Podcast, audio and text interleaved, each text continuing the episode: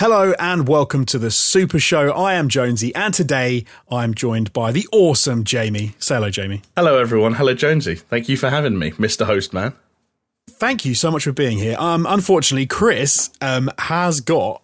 I don't know. I, might, I don't know if I'm allowed to say this. I'm going to say it anyway because Yeah. he's not here to tell me off. He's got COVID. He's got the Rona. Unfortunately, uh, he has been being very good as well. So he's just been very unfortunate. Um, and he's picked up COVID, but he is doing pretty well. Um, spoken to him this week, and he's dealing with symptoms. But uh, fair to say that he's getting through it pretty pretty well as we knew he would. He's a tough little cookie, isn't he? Certainly sounds like it, but still, we wish him all the best and a quick recovery. And I guess if you guys want to leave him a little message, why not? If you're watching on YouTube, head down to the comments down below, leave him a little something just so he can read it. Something What for him to come back to. A lovely idea. A, I'm a lovely message of- person. Of you know of en- encouragement of you know a message to say get well soon or whatever you want. Um but hey we're not a covid podcast. We are We could be. a, we are a gaming podcast with a little bit of covid dashed in chris. Yeah, um, sure. we have what do we have? Trash trash opinion hot takes and trash opinions. That's what it is. I nearly forgot it. That's what um, Chris tells people we have, yeah. Indeed. Uh, we are at Super Show Pod on YouTube and Twitter. You can get us there, or we are also um, on all of the major podcasting platforms. Uh, so you can listen to us on Spotify, iTunes, Google Podcasts, and all the rest. But, Jamie, we are also radio megastars, internet radio megastars. You can catch us weekly on Thursdays at 10 p.m., and that is on paisleyradio.com. Oh, yeah. Um, And with any of those ways to hear us, Jamie, there's no real excuse to to miss a show, is there? no, there's so many ways to catch it now that uh, you've basically got no excuse. It's like COVID. There are so many ways to catch it. Oh god. Yeah, we are this is welcome to the new variant of the Super Show, fresh out of South Africa. We are actually uh, we're finding new audience members at uh, seven times the rate that we used to. Uh, it's the that, hot would, new know, that would be nice. actually that yeah. would be good. Well, well, we'll ask me answer me this, Jonesy. What's seven times zero? Uh, it's not seven, that's yeah. sure. Well, funnily enough. but hey, from um, from one bug to another, Jamie, Oof! Yikes! because uh, it is uh, Cyberpunk was supposed to be having a good week this week because they released the uh, patch 1.1, which was the first non-hotfix that they'd released, and it was Yeah. supposed to address a whole raft of uh, bugs and glitches and issues that they had um, on the mainly on the um, older gen. I was going to say current gen, the older gen of PlayStation and Xbox. Um, unfortunately, it seems that whilst that patch has addressed a number of issues, it has also introduced a new game-breaking bug. Uh, J- Jonesy, do you remember? I don't know. Let's call it dis- like mid December, maybe, maybe even late December. A simpler time by most accounts. Simpler time, yeah. where CD Projekt Red announced that after all these hot fixes, there would be a big patch in January and a big patch in February. And we all of Yes. a sudden got this crazy idea in all of our heads that maybe we might even be playing a significantly better, probably not perfect, but better version of that game by, if not January, then February, maybe even March. I can't tell you how sad it is that that couldn't feel further from the truth at this stage based on this patch. No, I mean, it, I think if you have said this was another hot fix, people would have um, not been surprised. It didn't actually seem like it was going to do it that much. It did address a whole number of issues, uh, apparently, um, but no, yeah, nowhere near enough to be the sort of part one of a two patch little thing that was going to happen No. in January and February, and and people were genuinely talking about the game being what we were hoping it was going to be on the p- previous generations after these two patches and it's like we I think said at the time there's no way there is no, No way shot at all. no, shot. way Like, um I think the I think the February one could and probably will be bigger and better and have more notable improvements because we're still at the stage where clearly they've got so much work to do that you can look at before before and after shots of this patch and be like, what happened? What changed? Nothing. Um, yeah but yeah, a, a frustrating thing uh, certainly for anyone hoping and praying that that game even incrementally just gets better over the passage of time because slow start, slow start. I think to be fair to them, the main thing they need to focus on is the previous gen and to make sure that those versions work. I mean, Yeah. that is the majority of people playing on console are going to be playing on the PlayStation 4. They're going to be playing on the Xbox um, One. So uh, fair enough for them to focus on that. I really do hope the February one does a bit more. But it ha- at the moment they have introduced a new game breaking bug. So let me break it down for you, Jamie. Because after the quest down on the street, when you get a call from Takemura, he doesn't talk. He just sits there in a little box, not saying anything, you know, just staring at you lovingly, maybe. Um, the problem is you need him to deliver his dialogue in order to like close off this mission and allow you to continue. Um, as this is like a main story quest, if that if this does happen and he doesn't close out that mission, you can't progress in the story, and effectively you're stuck. Yep, great, perfect. Exactly what this game needed was another way to halt your progress. This also, surprisingly, so I was reading about. Um, I was watching a video, sorry, from IGN today about this bug, where they sort of outlined what it was, um, specifically how it worked, and a workaround that CDPR have released for it um, on Yeah. their support site.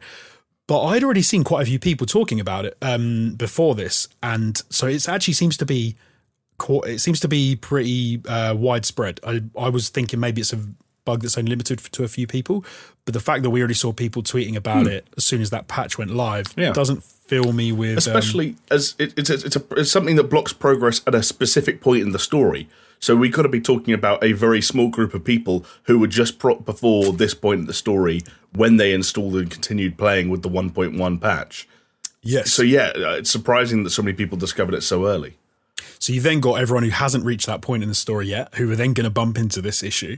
Um, and maybe if you're lucky, you've already passed this point in the story, so it's not going to affect you. But then you're less bothered, I suppose, about patches and stuff anyway, because you might have already finished the game. In which case, Or never even started it. or never, or never started it like you, or put it on a back burner like me to come back to it at a later date. I'm not sure. I think I've. I don't know if I've done this down on the street. I actually don't know.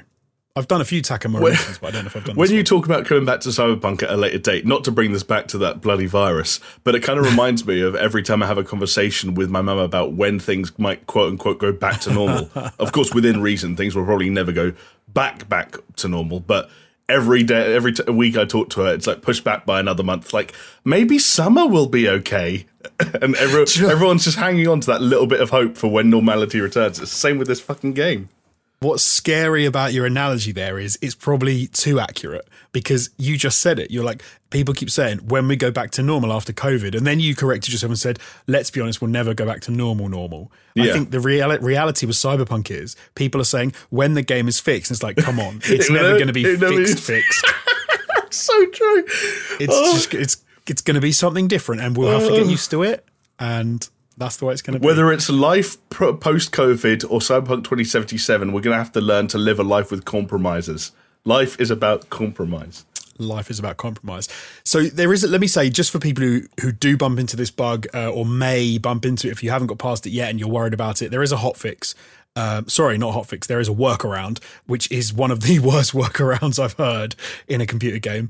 So apparently, this is off CDPR's site. So basically, what you have to do is once you finish the mission, immediately upon coming out of the um, the area before Takemura calls you, you pause the game, you skip 23 hours sorry if you this is if you haven't reached the bug yet and you do bump into it you skip 23 hours ahead and then you should then not have the issue. So takemura shouldn't call and get stuck. If you've already um, had the bug you have to reload a save from before you finish the mission and do and then finish the mission again then wait uh, uh, progress time by 23 hours and then um, see if it if it's fixed it Shocking. the the problem is here if you haven't got a save from before that and you've let's say you've run off and done other stuff in the world side quests and whatever expecting this to cure itself yeah. you're going to be kind of stitched up aren't you you're going to be a bit stiff Oh, absolutely. bit Like having to roll back to an old save because of a game breaking bug is like the definition of bullshit. I was hoping for a more um, impactful word there, but yeah, bullshit. I'll settle for that. i want to say that they um i want to say that they that they've got like a at least that's they've then said that that'll work if you do that but they haven't even said that they've Yeah, said, like and if- then see what and then try and if it and it should have worked if it hasn't do it again Exactly. Like, the thing is, because it's not even a workaround. It's basically like, yeah, we've got a thing we, we think make sure uh, that you'll avoid it happening if it hasn't happened to you yet. But you're right; Yes. they've got no solution for anyone this has already happened to. And look, pe- you know, developers get caught off guard by this stuff. These are things that probably didn't get uh, found in testing somehow, and if they did, they were probably overlooked for bigger, nastier issues, uh, such as the way the games are developed nowadays. But still, like, just a it's just a bad look. Because the other thing about this is like bugs being introduced or reintroduced in later patches and later fixes, also a thing that games have to go through. We all understand that, Sure. but it's just that we've reached the point now with this game that anything that happens, any subsequent issue, bug, and so on and so forth that this game has to deal with, just adds to the uh, frustration around it and gives podcast people like us more fuel to uh, throw all over that already raging fire. Which why, why wouldn't we? People love it.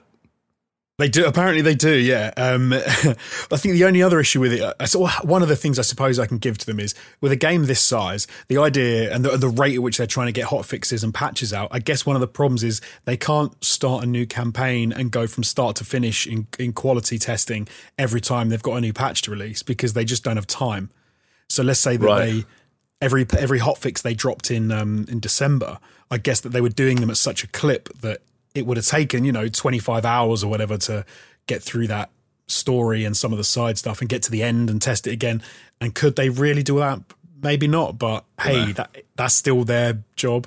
Yeah, Still what they ultimately, that's what those departments are for. Yikes. So they did have a tiny little bit of a uh, of a boost um, today, actually, though, Jamie. Which um, we'll talk. We'll get into a little bit of uh, more of a chat about stock and stuff later, God. Which will be exciting. um, but Elon Musk um, actually tweeted about Cyberpunk specifically and. Uh, Kind of um, CDPR adjacent in another sense because he. Uh, let me just find the tweets. What did I do with him? I've stuffed him somewhere. No, I can't bloody find him. Um, Classic. he was talking about his uh, Cybertruck, and he put a few pictures up of the Cybertruck. Um, and uh, you can actually play The Witcher Three, I believe, and Cyberpunk on the display, the touchpad display or whatever it is. I don't know what interface you can use a control or something, but you can play it on the model. Is it the Plaid S, the Tesla Plaid S? I believe you're speaking in code to me. That's all double Dutch. a, a car. It's a Tesla. Car. I don't know anything about Teslas. I've got to be honest. so I've got his tweets here. So he said, um, uh, he started off by saying, even Discord has gone corpo, which if you you know play a bit of cyberpunk, you Little know, that's a bit reference of a there. reference. Sure. Yeah. Um, he then uh, a few little things he mentions about the car, but then he says the aesthetics of cyberpunk are incredible. By the way, the interior design is it does one of those, Okay. um, and he says that the Cybertruck can play cyberpunk. Uh, the Plaid Model S he's talking about ships next month, but because he said that, because the man himself, the myth, Elon Musk, the s- strange dude that he is, um, he bumped the stock price of CD Projekt by about twenty percent yeah. um, which is incredible.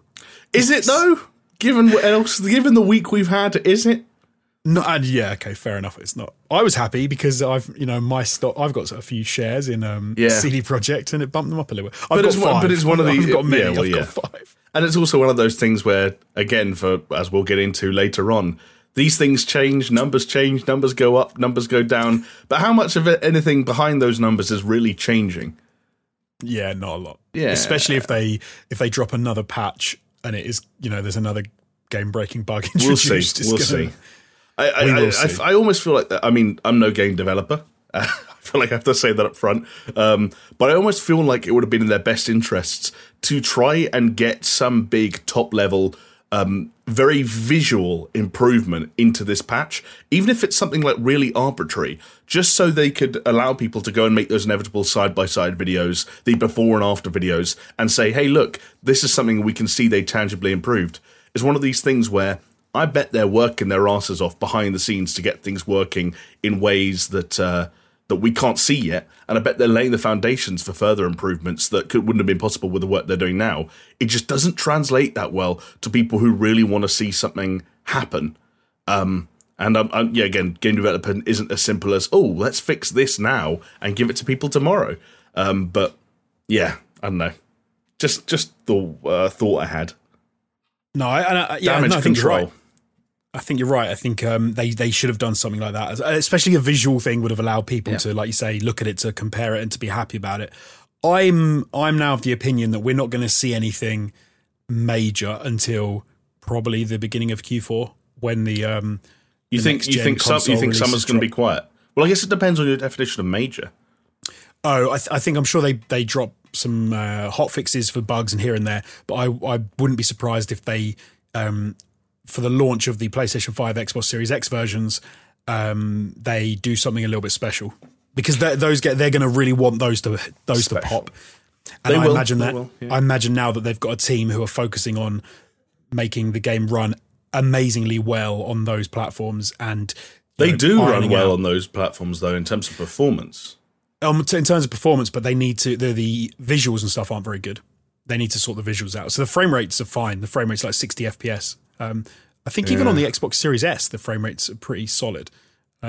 Yes, the Series S was one of those ones where it was like a, a stealth console in terms of how good uh, it was relative to the Series X and the PS5. I think it took a resolution hit, but held its uh, frame Right. rate surprisingly well.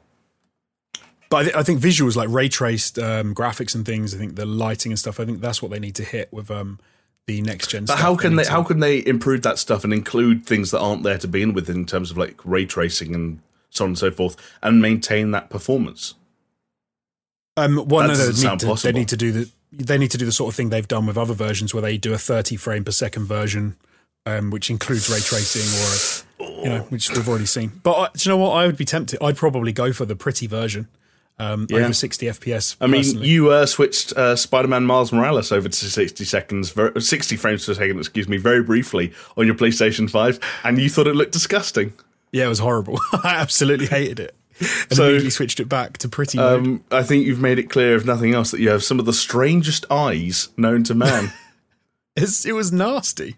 I don't. It was too swishy. it was too swishy. Yeah, Too. it was like when you watch The Hobbit in 48 frames, just too swishy. Oh, that was horrible. too swishy. That was far too Everything looks like it's sped up. Too swishy. Um, but all of that aside, Jamie, Yeah. we should give a little shout out to some really special people um, who are our Patreons. oh yes, let's do it.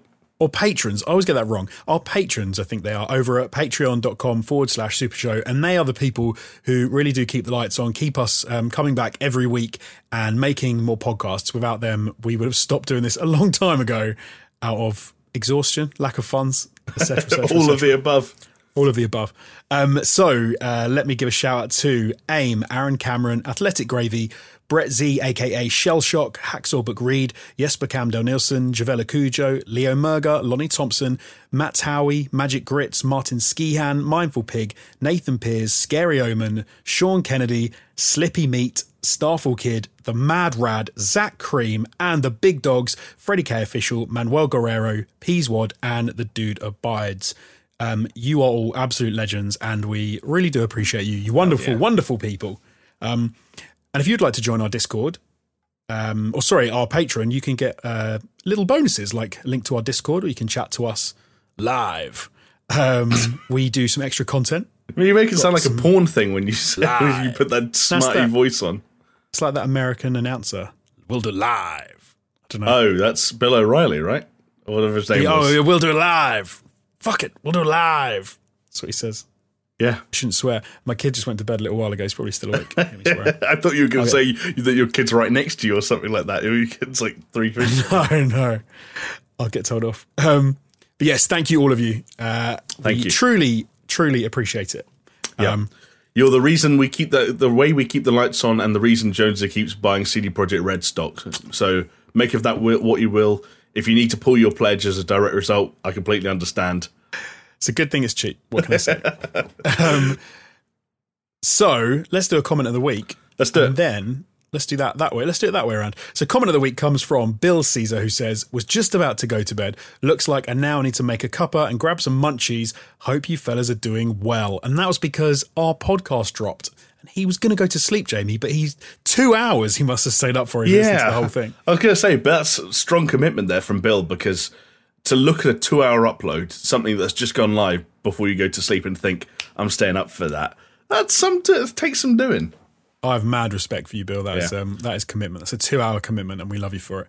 Hell yeah. Three hours if Chris is here, probably. So Well, exactly. Like, And shout out to anyone that makes that time commitment, whether you do it all in one chunk, as some of you do, even on the night of, or whether you do it out over the course of weeks, if not months, um, in as many, as big a doses as you can handle us for. Uh, we appreciate it. Even if it's 15 seconds on double speed, and that's all you can do at one go. That's all I do. But- I just watch the first 30 seconds back on double speed to make sure I didn't like accidentally drop the C word or something like that inside the first 30 seconds. Think, okay, I'm in the clear, moving on. It's all good. It's all good. Well, Jamie, um, I Yeah. need to hear what you've been playing this week, mate, because I know you've been playing something um, a little bit new. It is a little bit new. Uh, it was new last week as well, but I have played significantly more of it.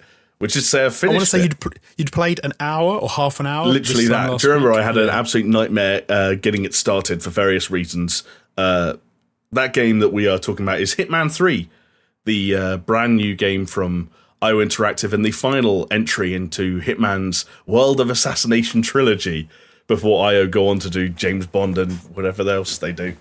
Um, I finished that game now, which isn't saying much. Oh, wow. Well, it's not saying much. So the way Hitman works is that there are in each new Hitman game before DLC or anything like that, there are six new missions, so six new new, new locations, and I mean, some of my first runs on these places might take me like half an hour. Some of them, Oh, okay. others like uh, approaching maybe an hour. But really, if you were to Hitman 3 is not really a game that you say, oh, I completed Hitman 3. Technically, you did complete Hitman 3, but it, it's not really that kind of game.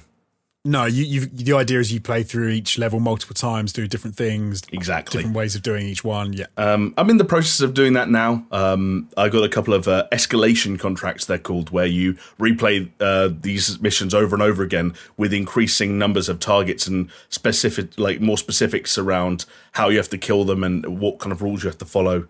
Um, and just trying to get challenges done, get my mastery ranking up on all of those levels. Um, and I think the key thing is I, I really like most of those levels. I think a lot of people by now will have heard sort of the highlights. We've all seen that first Dubai level that you sort of uh, skydive onto. Then there's that English estate, that English manor with the murder mystery in, in the middle of it. Uh, the level in China, which is kind of this neon drenched nighttime level. First time I think it's rained uh, in uh, in Oh, the right. uh, recent trilogy, um, which is actually kind of cool, you know, stylistically and sort of thematically. It, it feels pretty nice.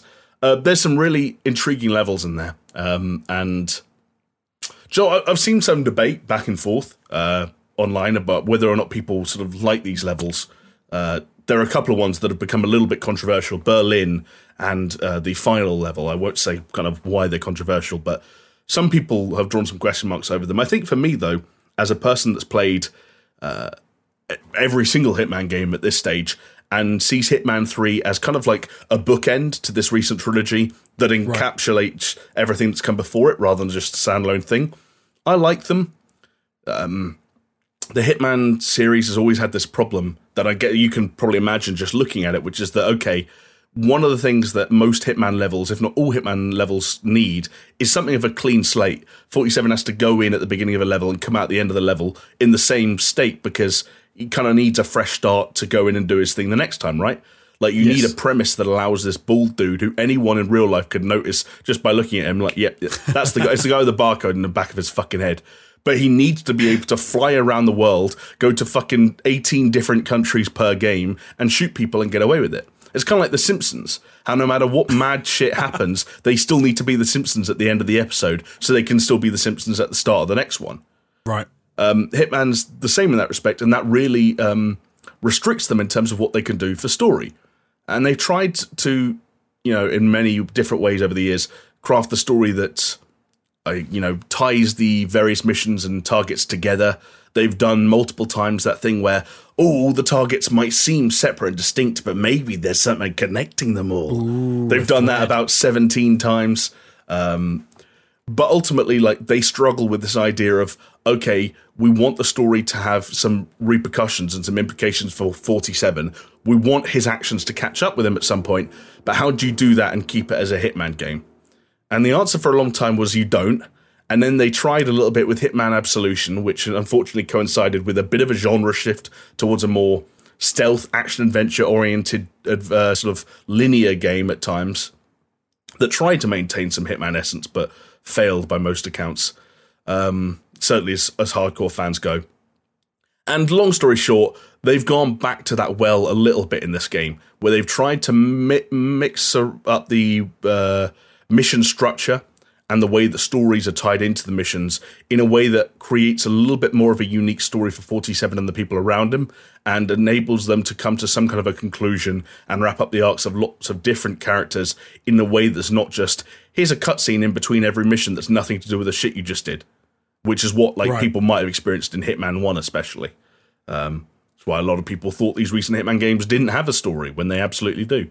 Um, I must admit, I didn't think they had a Yeah. story. I've only played the first one.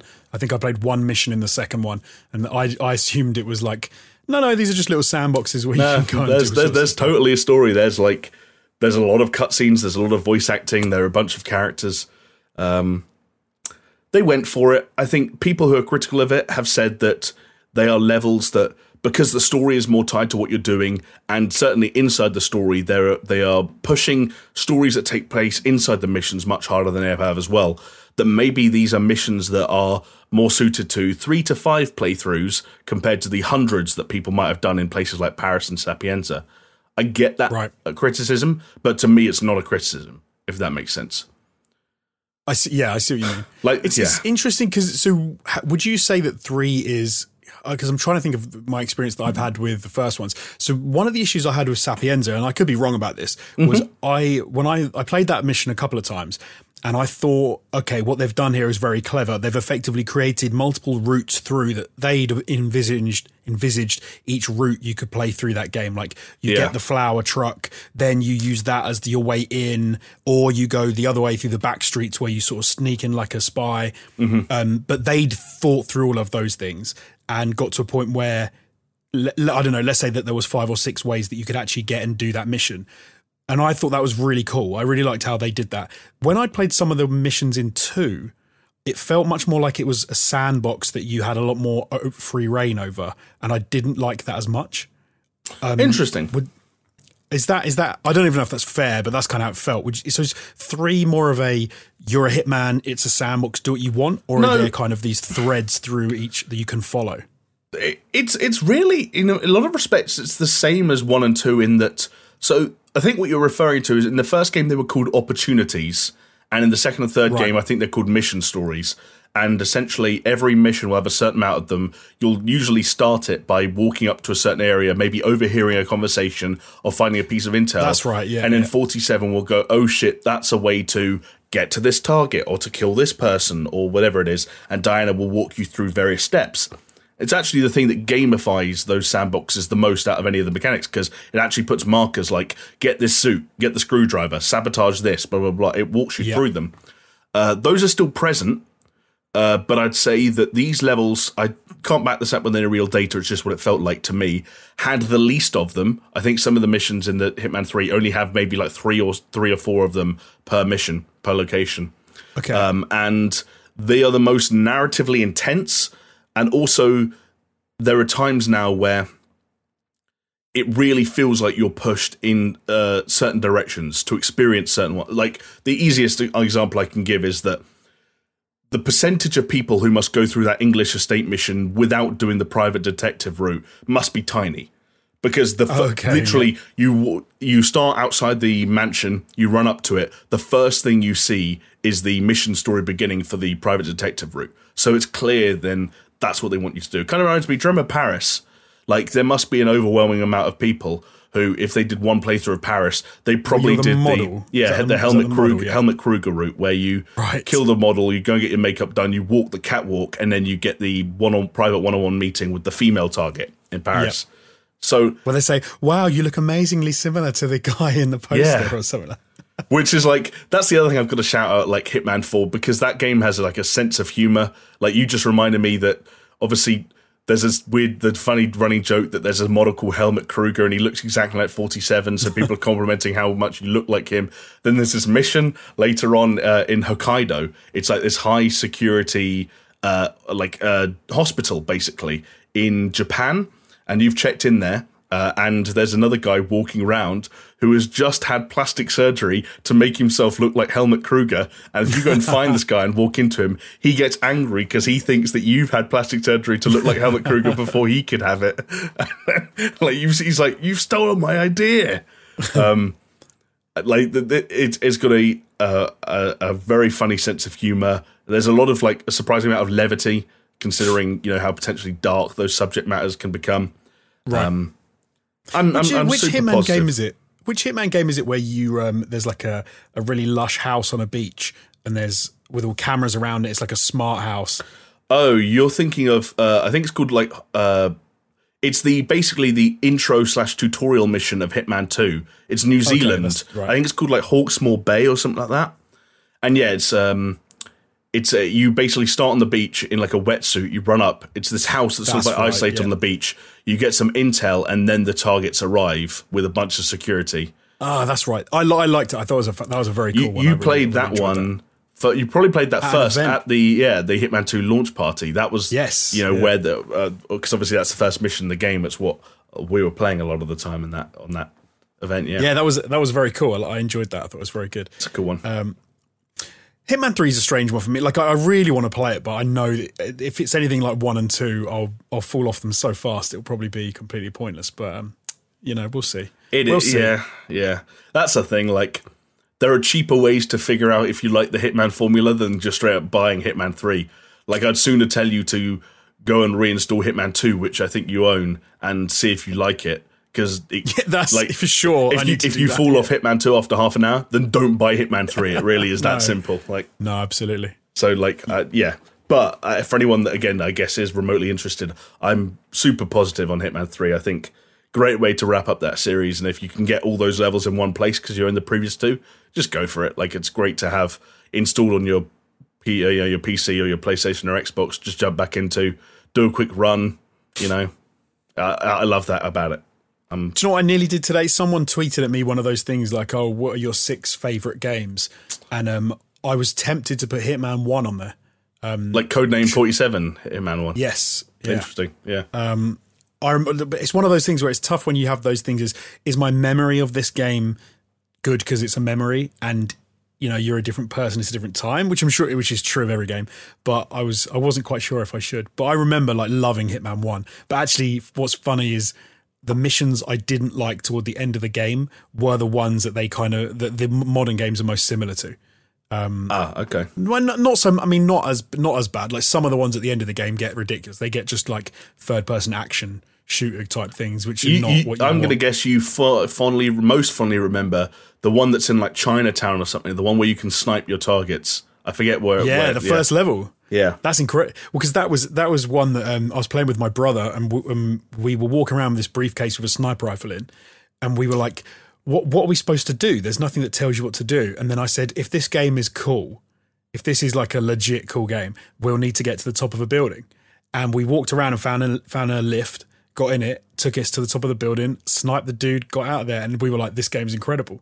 yeah. And then you, But- and then you do the hotel mission, which is, I don't know if you if you remember that, but it's, you've you can't go. There's a metal detector as you go into the hotel. There's a guy Right. you've got to take out, and you effectively you can do it one way by like a, you've got a box of roses which has got a shotgun inside, but you've got to figure out how to get the shotgun. You've got to get the roses because you couldn't take a gun in with you. they, um, they and do you that. End up, yeah, and that was brilliant. That that mission was.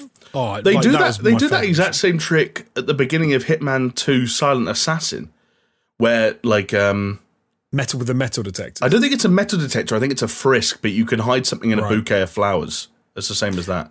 Ah, There are metal detectors in some level. I always remember there's a metal detector in one of the levels in Blood Money, and one of the tactics we used to do is that you could uh, go into the level with your stuff in a briefcase, go to one of the corners, and just throw the whole briefcase over the wall, go to the metal detector, run and get your briefcase.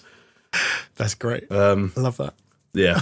Um, yeah, good series. And you know what's funny? It's like you mentioned how it was the free form approach to that uh, sniping assassination you did in the first mission of Codename 47 that made you and your brother like Hitman. You can still do that in Hitman. Like I did a mission the other day, one of the DLC levels for Hitman 2. I forget what it's called. It's set on some basically a fancy island resort and I noticed there was a challenge of like, yeah, get to the top of the uh, radio tower tower and snipe all three targets.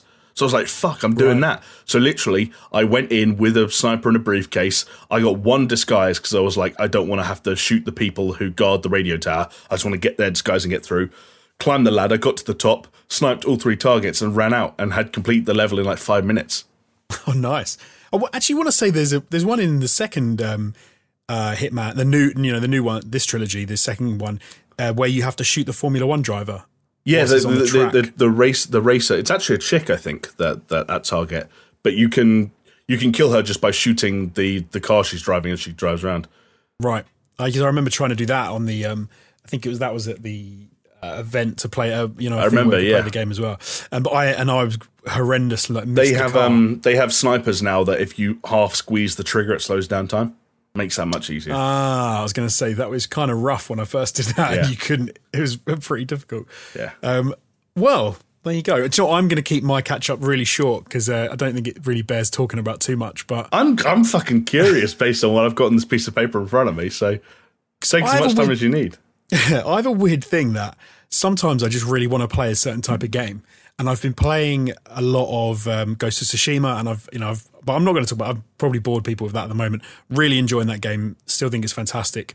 Um, but I wanted something different, I, and I wanted something which wasn't very that. Um, and I wanted to say a bit freeform, and I happened to go on Steam just to like look at what was available.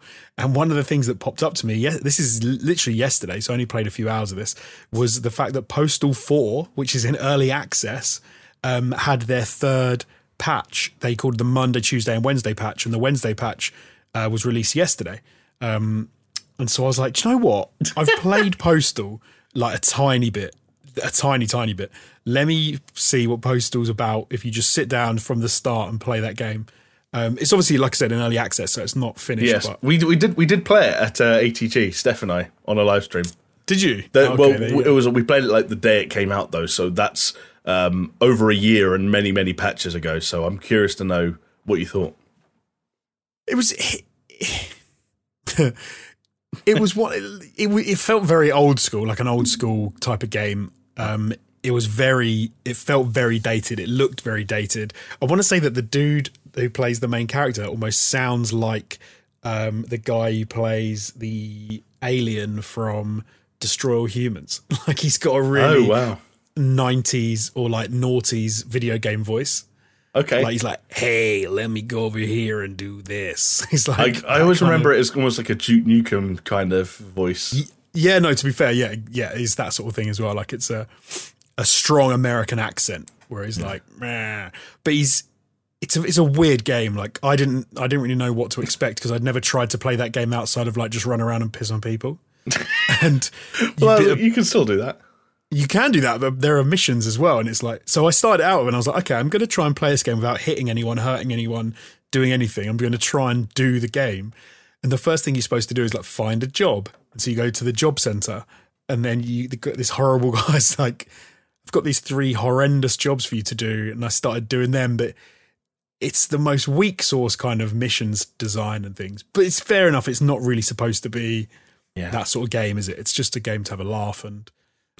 well, for, for I don't yeah, know. Maybe for, I think for you and me, yeah. Maybe for some people, less so. I don't know. I was hoping for it to be a little bit more of a crazy fun time, and it just felt a little. But it's in early access, so it's not really fair to judge it on how it plays at the moment. I think it needs it needs a bit more Yeah, Um, development time because I think it's technically still alpha. So yeah. it needs I a might have to look that up and see kind of what was what was new and what was added. It was in a really weird spot when we played it back in the day. Well, it had literally just come out, like the first ever public release version of it. because I want to. I was reading up on it a little bit, and it was saying that um, Post, Port, uh, Postal Three was made by different people and was apparently awful, and so this game is now made by the guys who made um, Postal Two. Yeah. and they couldn't even. Just, they weren't even going to call it Postal Four because they said it was.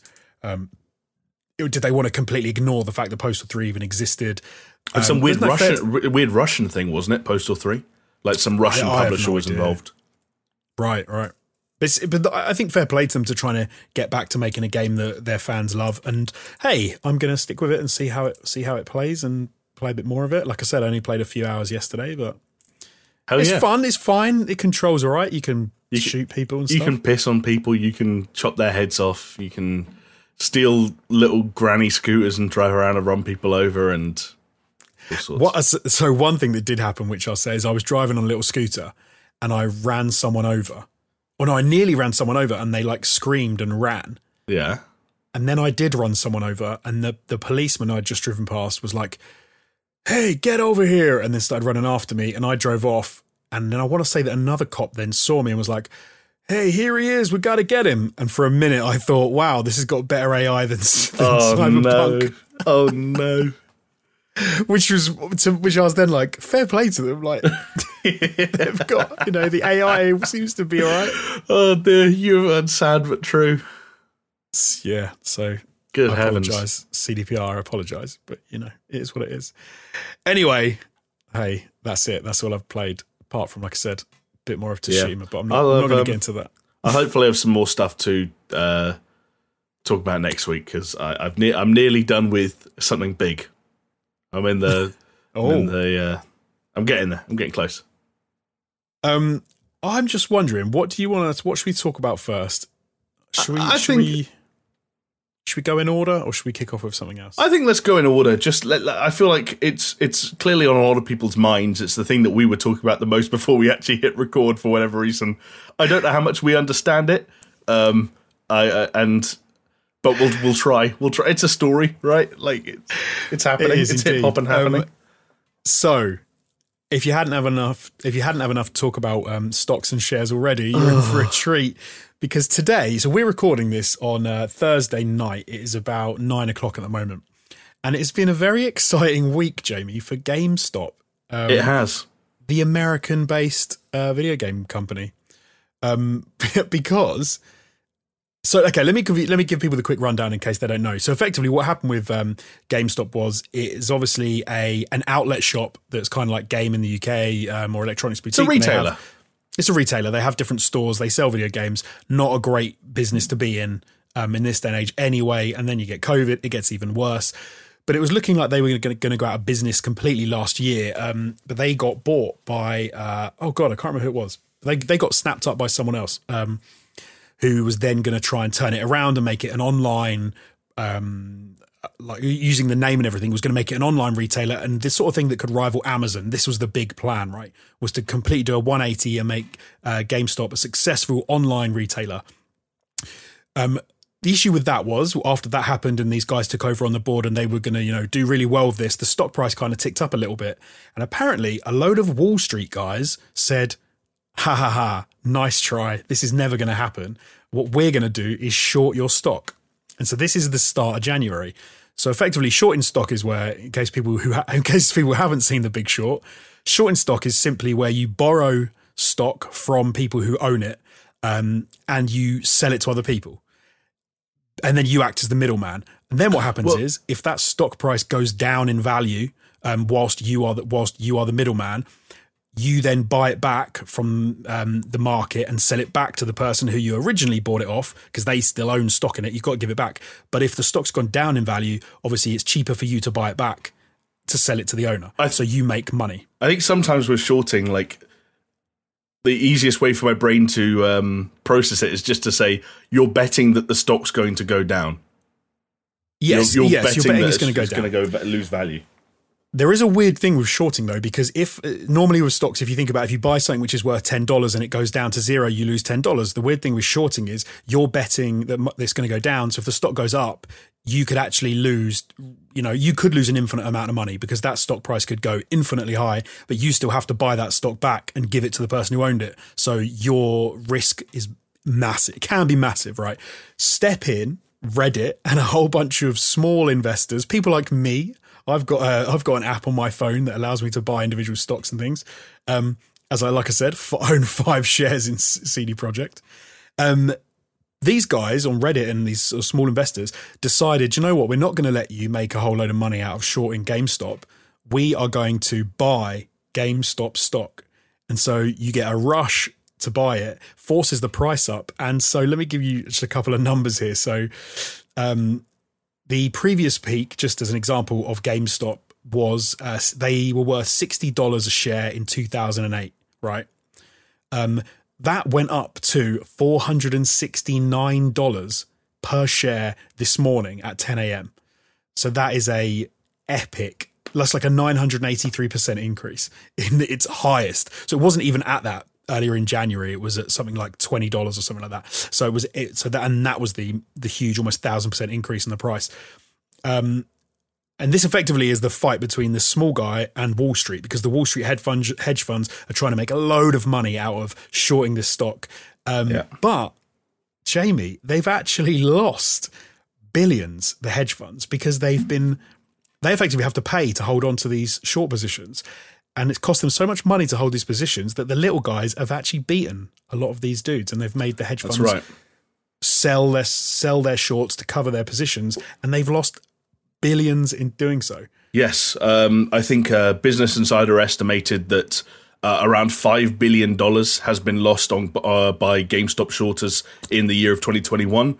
Um, I think it was over 800 million dollars on Tuesday alone of this week that we're recording this, lost by uh, company or uh, individuals or hedge funds or investors that were trying to short uh, GameStop stock. I guess the other thing that I kind of picked up during all of this is that the reason these uh, price increases go up so fast um, and so, so dramatically, it's like Reddit and the Wall Street Bets subreddit and all the you know small investors around the world who play a part of it obviously are doing their thing. But the other thing that happens is you end up w- with what's called, I think, a short squeeze.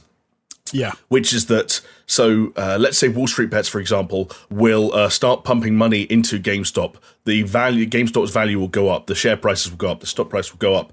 Um, and uh, the companies that hold shorts in those companies, somebody, excuse me, the company, the people that hold shorts in the company uh, essentially then have to uh, have a choice of cashing out, basically paying what they owe, admitting that they've lost money and can't compete and getting out of there, which some of them have done, or doubling down. And the ones that double down are the ones that say, okay, we've lost a shitload of money to this in theory, but we still believe that it's going to go down eventually, so we're not going to give up our position. And they borrow more to reshort um, the, the, the stocks, which then makes go zoop, like straight up again, because technically you now have more people spending more money on that stock, even if it's the people themselves backing the original decisions they've made.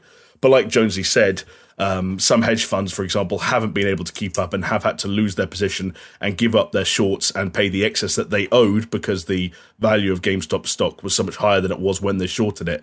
Uh, one uh, hedge fund, for example, had to uh, accept a $2.7 billion cash infusion to cover its position. Um, That's so, absolutely insane. Yeah, um, there's been so much talk about this, Jonesy. I don't know how you, I, I don't know how you feel, but like I've been struggling to keep up like the narrative has changed so, so much in that like is this kind of like a, uh, a, you know like a good guys versus bad guys thing where you've got the Wall Street billionaires and the hedge fund managers against the little guys who are rallying together and you know power of the people? Or is this some weird thing that's all a big meme or a joke that got out of control? Is this is there anything about this that breaks any kind of laws which I, it doesn't seem like there is based on some people's advice but certainly there are lots of people in financial advisory positions and in the media and stuff like that who aren't happy about this because their Wall Street buddies are losing money. It's so multifaceted and it's been rolling for so long that sitting now bait to this podcast it seems hard to encapsulate. Is what I'm saying. I, I do you know what I think is brilliant. I think it's brilliant. The whole um the stock market in general. I mean, uh, is largely bullshit. Like so much of that, so much of the value of stocks and shares and how companies trade and companies that, you know, they're worth this or they're worth that or their share goes up, their share price goes down is just like ludicrous. Oh, Jonesy, go, go, back to the beginning of the uh, the podcast. Why did CD Projekt Red's stock price go up? Because one, because a man who makes electric cars did a tweet. Yes, exactly, and it's because it's all about like I suppose in a lot of this is if people feel confident that something's going to go up, then they buy it. And but then that's not just you doing that. There's millions of people around the world or thousands of people doing it, and so it drives the price up, and then the price goes up. So people want to be in, so they buy in. So the idea that this is any different to that is a load of rubbish. Like there's there's such skeezy goings on in the stock market. Like anyway, um, I think this is the little man fighting back against the Wall Street who make epic amount of money over you know just betting and, and guessing and doing whatever and i think it's um i think it's good which leads us to actually then um because you know when you think of that when you think of the little guy beating the big guy you know taking from the rich to feed the poor you think of robin hood don't you jamie? You do think of robin hood Jonesy. And in, and in actual fact there is a uh, there was an app um or I don't know it's a website uh, sorry or an app but um called Robinhood, which was an investment platform for people um, who weren't traders, but who want to do like little day trades here and there and put some money in that people were using in order to buy um, uh, stock in uh, GameStop. And one of the things that happened, and this happened, it didn't happen to me because I wasn't going to actually buy it, but I use an app called Trading 212. Um, and on Robinhood, on Trading 212, and apparently a whole load of other platforms, um, they actually stopped people being able to buy GameStop stock. Um, they said, "Do you know what? We think it's too risky for our clients. What a load of bollocks!" Um, but so what we want to do is we're going to stop you buying. You can sell, but you can't buy any more stock, um, which then forced down the price. Um, of the stock in relatively short amount of time. So there was an article from BBC. Uh, I think it was well, you shared it with me just after, just before we got on this podcast, so not from too long ago. Yeah. Um, effectively, effectively pointing out that because the because these apps have stopped people, the small investor people buying any stock, it's artificially it's let the price fall, which is what the hedge funds and the traders and things want because they've got a short position. So it seems like there's some dodgy insider um, dealing going on, which is criminal in the financial sector. You can't do insider trading. And we've actually now, which is this is brilliant. You've got AOC, Donald Trump Jr., Ted Cruz, and Dave Portnoy and Elon Musk, who've all who are all agreeing on Twitter, who are sort of well by agreeing, we say like just tweeting, I agree. Um, in the case yeah. of Elon Musk, um, have agreed that the apps that are stopping small investors from purchasing are actually doing something which is not okay. And this, it could be that they're uh, fiddling the system because they're trying to stop their Wall Street friends from losing a crap load of money. Yeah. Um, and Robinhood, I think, has been uniquely targeted because it was the app that I think saw arguably the biggest boom in sort of activity with regards to everything going on with, with GameStop and, and, and AMC and so on and so forth. I've got in here a page in front of me now that uh, mobile downloads for Robinhood this week. Um, this was a tweet from earlier today. Uh, most single day downloads, mo- highest number of uh, DAUs, daily active users, 2.6 million. Because it was ranked uh, number one overall in iOS App Store and Reddit uh, ranked number two overall. Um, and now they've kind of blown it uh, in many respects. Uh, I can't. I mean, a huge amount of faith lost, incredibly, incredible amount of bad publicity on what is quickly becoming what feels like in our little bubble, at least, Jonesy, like one of the biggest stories of the year to emerge so far. That's not about you know life on planet Earth and and the coronavirus and so on and so forth. Um, yeah, it's also worth noting that. Uh, sorry, I was going to say um, there was a report earlier from Vice, I think, that over fifty percent of Robinhood users owned GameStop stock. So it was an app that seemed to be, by most accounts, almost expressly used for that purpose. Um, so kind of crazy the uh, the moves being made today. Can I get so here's here's the um, the blurb from uh, the app I use. They said due to buy restrictions placed by our intermediary and every major execution venue worldwide, GameStop will be placed in close close only mode, so you can you can't buy any new shares. And the price since we've been talking, it has gone from I think it was at like 250, it's down to 197 this definitely seems like some dodgy goings on, and I'm all for the little man standing up and uh, you know getting a little bit of change in their pocket. Why should the big guys be the only ones to do that? I think it's um yeah skeezy. Can I can I also read you the tweet from AOC? Because yeah, let's do it. Let's do it. Why not? Let's load up. She said, uh, This is unacceptable. We now need to know uh, more about Robinhood app's decision to block retail investors from purchasing stock while hedge funds are freely able to trade the stock as they see fit. As a member of the Financial Services Committee, I'd support a hearing if necessary. And then um, Ted Cruz has retweeted that and said he fully agrees. Crazy. Uh, crazy. And then Dave Portnoy as well says, um, turns out Robinhood app is the biggest frauds of them all democratizing finance for all is what they say they do, except when we manipulate the market because too many ordinary people are getting rich. But I think this is the start of the end, mate. I think this is people realizing well, they actually can make a difference. Yeah, uh, fundamentally, yes. I mean, don't get me wrong. Wall Street Bets is a, a was a big community of people. I think bigger than uh, people had imagined. When I first uh, was looking at it, maybe a handful of days ago, it was on 2.2 million users. Um, I think that subreddit is probably significantly bigger now as a result of all this exposure it's gotten. But the other thing now is you've also got a huge number of people who have been reminded that actually there's a they actually have a huge amount of power if they work together on certain issues. Um, but you've also probably got a huge amount of people who are now more interested in ever with regards to how this works and how people make money doing this stuff. And whilst not every one of those people will stick, everyone probably has a, a point in like a, a, day or a week or a month or a year at some point in their life where they go, huh, trading that people make money doing that. I can make money doing. I, I'm good at maths. you know, my arithmetic's pretty straight. Like everyone has that moment. Don't get me wrong. Same way everyone gets the moment where they go, oh, "I'm gonna, I'm gonna write a book." Um, doesn't mean you're gonna write a book. Hate to break it to you, um, but some people will, um, and it's going to be interesting to see how this uh, how this plays out in that sense. Um, but should, yeah, you know yeah, this, it's I don't know. This may be ridiculous, but I should at this point we should say we do not condone going out and buying individual stocks in anything because you probably will lose money. But Yes. that, you know, Like, yeah. having don't rush out and just dump all your cash. like Jonesy and I have something- been watching this for a, for a couple of days, but as far as I'm aware, unless you got us to keep it in secret from me, Jonesy, neither of us have acted on anything that's happened this week in in a not. financial sense. Uh, I dabble. I've got, I think I've got about hundred quid in uh, in stocks and shares just for fun. Yeah. Um, but yeah, please don't bet Do you your know life away It's, fu- some. it's it's funny, Jonesy. that, uh, I was literally, um, I was go. I went down this route.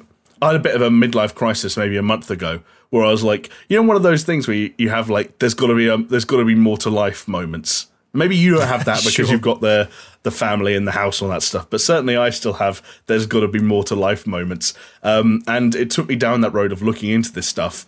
Um, even ironically looking at Wall Street bets a little bit and trying to pass all the bizarre terminology and vocabulary they use. I don't understand it. Something about having di- having uh, diamond hands and holding on.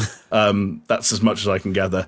But I uh, inevitably start going on YouTube videos like interviews with fucking teenage or um, early twenty millionaires and day traders and stuff like that. And always the same shit happens you get a, a video and you're recommended some guy like how I lost four hundred thousand dollars in one day, and and it's just some like point blank interview where a guy's like, yeah, everything was kind of going well, and I lost it all because I realized the only reason I made anything to begin with is because the gambles I made paid off, and then eventually one didn't. Um, I, I don't get me wrong. There's, there are smart ways of going about this, as there are smart ways of going about anything. And I'm not going to try and draw parallels between you know trading and, and investing and say I'm not going to a casino because one is literally a game of chance and the other has a little bit more going on. But I just think, certainly for me, like this is never going to be a world that I can truly pass enough to m- change my life with. You know, so this stuff's fun and fascinating, but all from a safe distance. Well, that's because that's the the thing is like traders don't make money from putting money into stocks and shares and then uh, and they make good bets and then they make money. That's not how they make money. They make money because they get a percentage of all the money that you put through them. And so they make money by going, this guy gave me a hundred million. I get 2% of him buying X, Y, Z. So he buys that. And then I convince him to buy, to actually sell that and then buy this and sell that and buy this and sell that and buy this. And they get a percentage of everything It's every a bet that guy fucking makes. Wolf of Wall Street. That's that they. Do, yeah, exactly. They don't make any money through like the actual trade. Well, they do if the trade works, but they just make money in every eventuality. But it's not their money in the first place. So, But even the even the are, um, even the stay at home investors, the people who are actually investing their money into stocks and shares every their own money, like, I think there's probably a lot more of those who lose it than make money doing it. and that's the thing. It's like the, the um, people who it's the Derren the- Brown thing. Did you ever see the Derren Brown thing where he he told someone to pick a horse and he was going to tell them which horse to pick in a horse race for like eight races straight and who to bet on, and they bet on the same. They did exactly what he said every time, and by the end of it, they'd won like ten grand, and they were like, "Oh my goodness, this. this is this is incredible. How have you how have you done this?" And it turned out that what he did was he started out with like 64 people or what, however many needed. And he told them to bet on every horse available in that race. Then all the ones that won, he took to the next race and he told them to bet on every horse. And all the ones that won, he took to the next race. So he ended up with one person who'd won every race and like 60 people that had lost Yeah. money.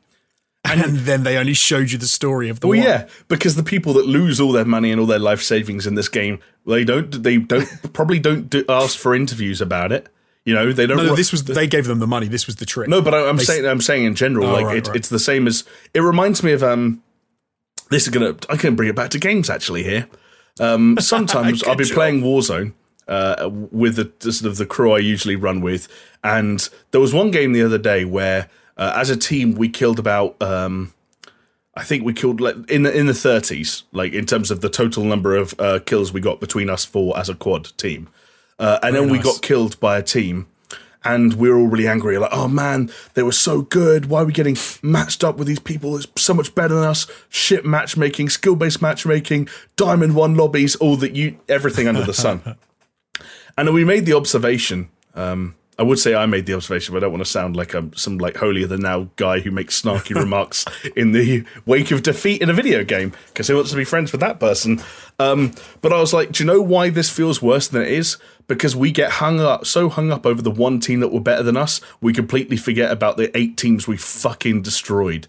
Um, yes, and like it, it's, I guess it's like investing like the people who lose all their money don't spend their lives telling everyone about how they lost their money because they lost all their money. They don't. They're embarrassed. they don't want to tell. They're not going to write a book about I lost all my money and how's and here's how you can do it too. They're not going to put make put a course together about how they lost all their money.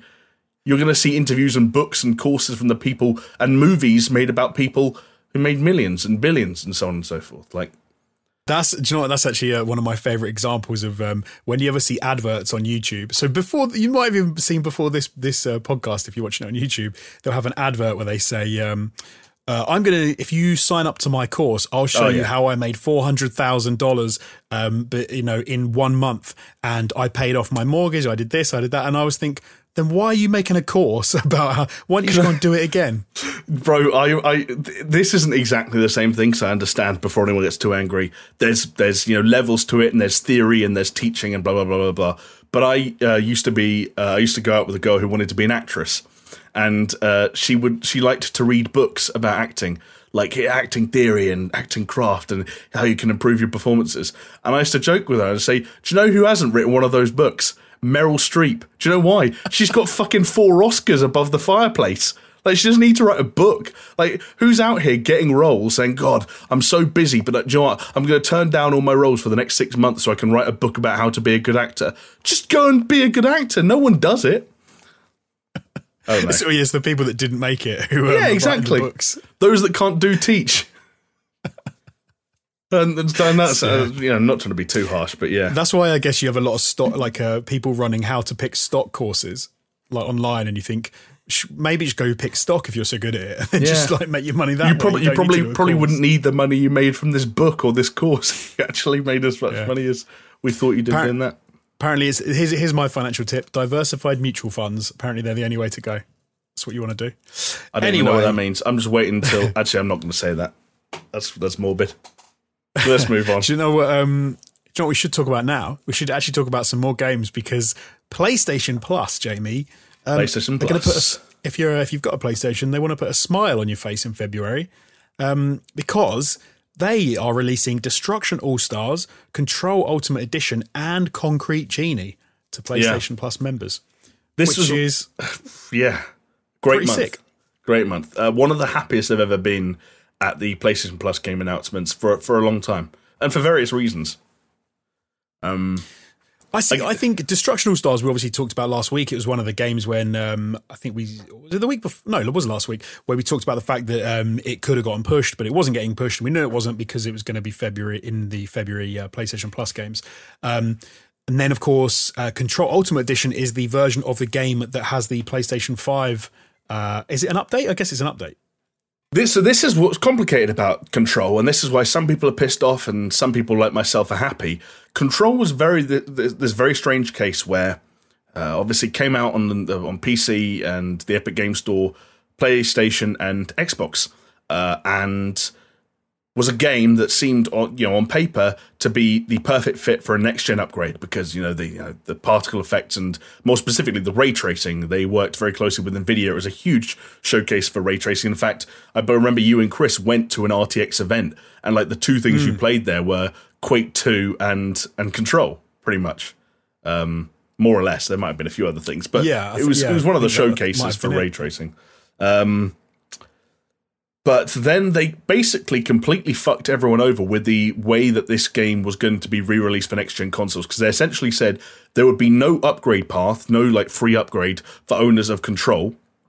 Instead, what they were doing and what they claimed they had to do was re release Control as a completely new SKU, a completely new product uh, that would be con- that would be called Control Ultimate Edition, which was Control with the DLC and would be on PlayStation 4 and PlayStation 5. But even if you owned the Control Deluxe Edition, which included, like for like all the content of the Control Ultimate Edition, you wouldn't get the PS5 upgrade. So there were some people who had already paid for and owned every element that there is to own of the of Control on their PlayStation 4 that would have to buy everything again to play it on PlayStation 5, which then unsurprisingly, you know, inspired a lot of people to buy this game for PlayStation 5. I don't think it's even out yet on PS4. The PS5's not, version's not even out yet, and now we're finding out that not only is it coming is it coming out, but it's going to be free. Um, Do you think there's some element of this whereby they're trying to right a wrong that they think they screwed over the deluxe edition people, they screwed over the control people, so they're like, do you know what? How we can fix this? We'll drop it for free for everyone on the PlayStation Plus. Maybe, maybe. Uh, it, it, it's weird because as someone who held firm, there is something about this that's sort of like a. Um, it feels like a small victory.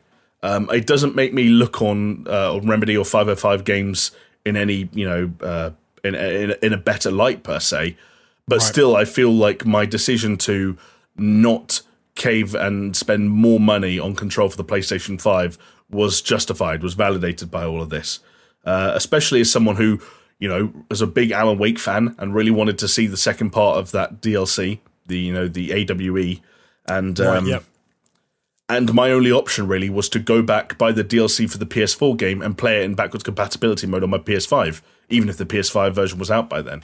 Um, I don't know. I still think there's something to be said though for the fact that like so many games went the free upgrade path route. So many games are still going the free upgrade path route. They're saying, hey, even if you can only get the PS4 version for now, the PS5 version is going to be waiting for you whenever you come back around. I, I love that. I genuinely think it, But it's the best way to go about it.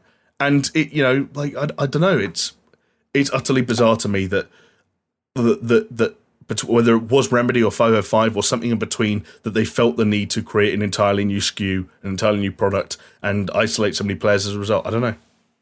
I, I mean, let's let's be honest. There's going to be people who are annoyed with this. The, the people who've already bought um, the Control Ultimate Edition um, are going to be pissed off because they've already put the money out for that. But that having been said, I think this is a good thing. Um, I think this is good yeah. for people to get their hands on um, a great game. Control is a great game. One of the best games cannot, of 2018. Yeah, it is easily. Like I finished okay, it, I really enjoyed it. It's one of the worst looking best games. Like, oh, that's so that's so wrong. That's so wrong. It's such a it look. It doesn't look bad, but when I play when I play that game, it looks I good. Just, it feels like I'm playing good. an old game. Uh, yeah, I, I I don't know what you mean. Me, I don't really know either. Can if anyone gets what I mean, please in the comments say, I th- "Yeah, I, I get it." Because I've said that to a few people, and they look at me like I'm crazy. Like when I play Control, I'm like, "This is a wicked game." They've got some really nice ideas. Um, the maze was like my favorite. Was it cigar maze, cigarette Ashtray. maze, something like that? Ashtray, there you go.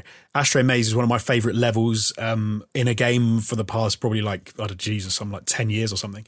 Um, but there was just a weird aesthetic to that game that made me think it looked. But that bad. That's the thing is that you you hinge your argument or the point of the, the feeling you get, I should say, not argument necessarily, on the aesthetic. If you were trying to say that it felt old in, in sort of gameplay terms because it was almost a throwback to these simpler times of oh no, that narrative-driven third-person sure shooters, with, retro. Yeah, because it's you know it's it's not super linear. You know, there is some sort of like almost there's some backtracking and you can go th- around different areas and there are side missions and things off the beaten path. But it is still kind of like a very focused, story driven third person shooter, which arguably, you know, certainly they those that genre of games had their time in the sun a little bit before, you know, third person shooters got co opted by, you know, Xbox and PlayStation and turned into the biggest games on planet Earth thanks to series like Gears and Uncharted and The Last of Us. Um, but I also think some, some, of the ways, some of the mechanics feel feels retro as well. Like the way they use some of those telekinetic powers, it feels like it, it the idea for it could have come from a game uh, five, six, ten years Psi-Ops. earlier. Psi-Ops, the Mindgate conspiracy. yeah, maybe. um, but then there's also some of the the uh, enemies feel retro to me, like the ones who kind of float the retro. Bodies, Even retro, such a float weird, upside. Yeah it's, it's a weird word, but I don't know. If anyone knows what I mean, let let me know because I don't really know. I've from the day one I played that game, I had the feeling that it had a very certain feel to me, a aesthetic, a retro feel to it, and I have never got over it. And no one else seems to agree with me, um, which just means I'm wrong. But um, if you do agree with me, if you know what I'm talking about, then please help me out and say yeah, I get what you mean. I just but think there we go. That when that game's firing all cylinders, like all the it's uh, great all like, but like the physics and the particle effects and the lighting and the ray tracing and so on. Like when you're picking up a, a desk and throwing it, and paper and wood is spluttering everywhere, and like That's- when everything's kicking off, I don't understand how that aesthetic can be. That's almost like the opposite of an old school aesthetic. Like that's I the what you mean. coolest looking Yeah, it shit. is. It is. Then there's the my favorite thing about Controller. If you haven't played it, it's um, it's the kind of the X Files uh, like mystery feel to it, which is wicked. Like it's it's great. The feel, the kind of like the emotive response to the way that game is almost spooky, but in a very much a CIA X Files kind of spooky way is is brilliant. And some of the random little side things you can do in that game that like the fridge, just I love. Yeah, very It's cool. so very it's so cool. cool. It's such a cool game. It's a very and cool that's why game. this is a cool month. Destruction AllStars. I know we talked about it last week, but you, you'll join me for some of that, right? I'm really looking forward to that. I think it's uh, I, I think it like I said, I don't think it's going to like survive that long, but I'm I'm really keen for playing it. Yeah, they Although no, maybe it will. Maybe it will. maybe it will. They put out a um, what are they called? Not uh, PlayStation's version of a direct, a state of play, uh, play. for that game, like a day or two ago. About seven or so minutes of gameplay, and it looks like one you're going to need to get your hands on to feel for yourself. But I, I, I'm picking up a lot of what it's putting down. It, I mean, the idea sounds immense to me. It's like I want to play in a car and then run around and Yeah. maybe get run over and stuff. That sounds great, but we'll have to wait and see. Concrete Genie, I think that's I haven't seen much about that, but I know it's definitely a you and a Chris game for sure. Wait, you, you sat on a stream of it at ATG? Which one? I can't even remember what it is. Concrete Genie's the kid who gets bullied, so he gets a big paintbrush and starts painting monsters on the wall that he makes friends with. Oh, that one. Yeah. that's a you. That's a you and Chris game. Yeah. Well, you say that. I was the one um, with the controller in my hands for that stream, and I remember I was having a great time, and you guys were bored out of your mind. I rem- yeah, I was quite bored. I'm actually looking at images of it now, and I'm like, did it look that good? I, I, I, I really liked it. I thought it was I thought it was charming, and I thought the central idea was kind of fairly simple, but but represented in a really smart way. And Wasn't this the one where the bullies are kind of hunting you? yeah, they go around. It's like they go around well. like in a gang, and they kind of see you at points. You have to like run away and hide. Uh, from what I remember, even being distracted by the chat as we were all the time back in the day, the bullies or the enemies weren't really the point of that game. It was really just about exploring this little sort of area and um and painting these monsters and sort of you know unleashing your creativity upon the world, Jonesy. Ugh. That's my problem. Is I'm I don't have any creativity. So there you go. Well. so it's my my fault. Um, but no, that is a that is a standout month. Um, well done, PlayStation. That does sound like a wicked Agreed. February. Agreed. I'll be um, adding all of those to my library. Same. It's it's really cool now that that PlayStation have so far with Bugsnax, Man Eater, and Destruction AllStars, and Control to a certain extent, have stuck to this thing of like, hey, we're going to get at least one PlayStation Five game in there per month, because PlayStation Five games are otherwise are still a little bit few and far between. So to get a free one per month has been nice so far.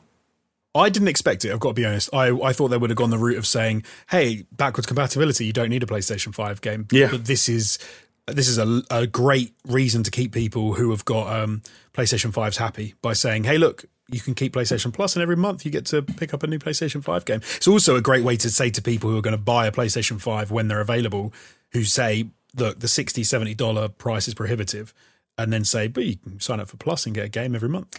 Yeah, yeah, exactly. And and even the backwards compatibility argument like isn't a terrible one.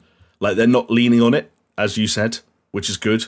But the fact that yeah, like, it's still there, and like even this month, like obviously Maneater was the main thing I took notice of, but like Shadow of the Tomb Raider was the was a game that I hadn't picked up yet, and like Right. I've, I've I own that now, and I played the first two in that trilogy, and maybe one day I really want to play a Tomb Raider game. I don't know. That's a good. That's a good shout. Anyone who hasn't, who does have PlayStation Plus, remember to hop on um, before February first to get. Uh, even if you don't download them, just add them to your library. Man Yep. Eater and Shadow of the Tomb Raider. Um, something else exciting happened last Thursday that we missed out on when the podcast, Jamie, which was the Resident Evil, or was it? Spe- it was specifically. It did seem to be ma- bleh, mainly specifically about Resident Evil Village, um, but they had a nice little showcase that we couldn't fit in because Yeah. we were too early in the day. Yeah, we Um, just missed it. And you won yourself a shiny fiver. I did win myself a shiny fiver with a uh, a bet that I made with with Chris. I didn't make it with you, but I remember who you agreed with. Uh, and Yeah, I thought I thought they would I thought they would uh, drop an announcement for it, but you were you were right. You were correct. so the the bet for anyone wondering and or didn't listen last week or just can't remember was that um, with regards to the the well, let's I'll, let's call it rumored, but it basically it definitely exists. The in development, okay, let's say a remake of Resident Evil Four. Of course, Resident Evil Two and Three, and technically Resident Evil uh, have been remade over the course of the last handful of years, and Four is due at some point. Uh, Chris bet that it would be shown or revealed in some way, shape, or form during that showcase, and it wasn't, regrettably. Sad. Sad. Wasn't happy to have won that bet. I'll throw that out there. But hopefully we won't have to wait too long before. Uh, Well, we will. Should we? Should we get into it? go on then. Because there's basically there's a bunch of Resident Evil news. So as Jonesy said, there was a showcase uh, last week that, as you pointed out, Jonesy focused heavily on Resident Evil Village, perhaps also known as Resident Evil 8. I don't know why they keep trying to avoid calling it that. the VIII is literally in the fucking title. It's why you called it Village. You cowards, call it 8. I don't know what.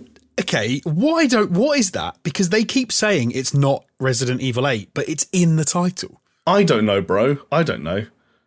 That- I- it- it- it- I- I- We need an insider. We need a. Um, we need a Japanese person. we need someone to tell us what's going on. So it, I, I had to look this up to be to be sure. Uh, Resident Evil it is called Resident Evil Village. It's the sequel to Resident Evil Seven Biohazard. Even though in Resident Evil Seven Biohazard Hazard, they did the same thing where they took the V I and part of the L of evil and highlighted that to make it a seven. Yeah. But then I guess they couldn't just stick with that because basically what I'm saying is they've done the same trick two games in a row, which is like, hey, what if the words spelled the Roman numerals for the number, except this time they haven't kept the number in the actual name of the game. But they, yeah, but they have because They at the same time yeah. they've kept it in the title. It's all very strange, And it's all and it's always stylized that way. Like the cover It is art always is still stylized stylized that way. I don't know. They they've lost control, Jonesy. They need to you know be put in their place. We need to you know get some. Uh, we need to AOC to tweet about this. Put them back in their place.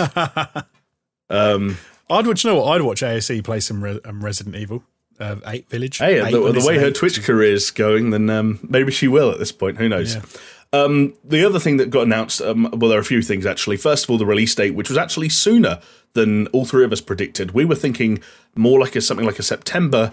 This is going to be a quick turnaround. May seventh, the release date for Resident Evil Village, and they have also confirmed, which something they hadn't up till now, interestingly, which is that this is a game for current gen and last generation systems. So if you have yet to upgrade to an Xbox Series X or a PS5, still get your hands on your Resi Fix. Uh, they showed some new gameplay, a lot of what I thought was Resident Evil 4 inspired stuff, which I think we kind of knew about, because obviously the village theme is shared between the two. Uh, there have been lots of rumors about an increased focus on combat, which is backed up by the fact that there's now a merchant in this game. He's some big fat guy, looks kind of funny to hang around, Yes, uh, selling weapons and upgrades. And there's even like a Tetris Resident Evil 4 style inventory management system, which is very cool. I don't know. I don't. I never like how they do their inventory management in, in Resi games, but I- I this kinda doesn't do. look good. what, what like, the, no, specifically don't the make me inventory? like fit everything in. Bro, it was so good in 4. It's like Tetris. But I can't pack a bag, so I don't know how I'm going to do this. Jonesy, all you have to do, just make sure, move all your eggs out of the way and you can fit the, the RPG in there. if you came shopping with me, you'd understand why I don't like the sound of this because I can't. You know, I'm I'm a nightmare, so um, it just stresses me out. But, Shopping? you know, What, what part of shopping? Like putting it in the trolley or putting it in the bag? To put the it in the bag, bag and the stuff at the end. I'm an I'm an absolute Oh, mess. I just take as many bags as it needs. I don't give a shit. Like I accidentally put a giant pizza in one bag, and it's made the bag be, become like one big square that nothing else can go in. Don't give a shit. One bag per pizza. so you, you're smart. I never take enough bags, and I end up trying to stuff everything into two. Here's the trick. Jonesy. You buy them and then you throw them away, even though they're bags for life. Shocking. I know. Absolutely shocking. Yeah, that's the real life hack. Even though they've changed the laws about plastic bags, just treat them like you used to. It's easier that way. Okay, so let's get back to Resi. Okay. But, um, what, I didn't. I don't think I saw this, but what was the PlayStation Five exclusive demo that they released? So basically, um, they've released a it's a it's a short demo that it seems to be showcasing the game's visual sides. So there's actually no real gameplay mechanics in the demo itself. Uh, there's certainly there's no combat. you can block in Resident Evil Village, but you can't in this demo. So it's not designed to be anything really other than. Uh, Oh, like sorry, I'm taster. lying. I downloaded this. Oh, you downloaded this. lying. There you go. You just haven't it. launched it. I'm no, I'm full of I'm full of crap. I actually downloaded it. Sorry, go on. Yes, yeah. I was going to say, well, so. you'll be able to speak to it in more detail, I guess, probably next week at this stage. But like, it seems like a taster. Like, walk through the environment, see some of the changes they made visually and lighting and and so on and so forth. The visual fidelity improvements over Resident Evil Seven, and then there's a little bit of an encounter, an engagement at the end. But from what I gather, because you kind of can't do anything, uh, you just have to run away and get to the end of the demo uh, until. a giant nine foot lady with the world's biggest tits walks through the door.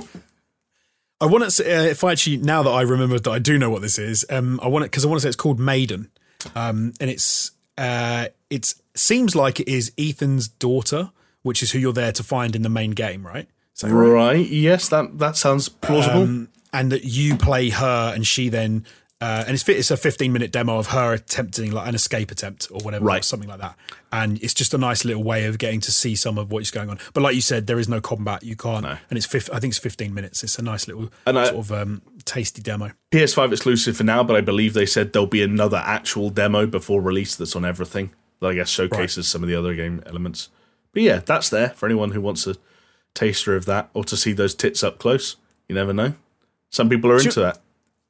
I gen okay. The, the I after watching that um, demo, the weird like it's the strangest thing now on Twitter. I swear, loads of random people are just tweeting shit like. At, usually from like game journalists and game devs and all sorts of like hot industry people Yeah. are just tweeting shit like uh, pictures of that of that the mum I guess she is uh, to the, she's like a vampiric mum of like the three crazy daughters who sort of are flying around trying to attack you or whatever. Uh, just like as uh, step on me or like choke me, and I'm like, what are you doing? Like for one second, believe that if you're in a situation with like some Amazonian dominatrix, that you'd be like, yeah, can you just like chuck me around and do, it- the- the- pull my hair and choke me? It's like you don't mean it. You just like this is such bullshit. It's a, I think they're doing it for humorous effect, Jonesy. I, I think It's, that's, what- it's I, what, it's what? what kids on nowadays refer to as a joke. I think that borders on kink shaming, mate. what people who actually liked being stepped on by Amazonian women. Exactly, mate. Exactly. You count yourself what about those them? people that read those tweets and think you don't really like to be stepped on like I like to be Jonesy, stepped are you gatekeeping stepping on people right now? I am. I'm gatekeeping it. Wow. Sh- don't unless you're into it. Don't be joking about stepping on people. Yeah, only real fans of being stepped on know what it's like to be stepped on by a nine foot tall woman. I can't. Yeah, I'm not even going to say tweet it because I'm sure they just meant it as a joke. But it was just. A, it's the fact that I saw like four or five in quick succession. I was like, "What's going on? What's going on in the world?" she has become a bit of a meme, but I suppose she is a uh, a curious looking character.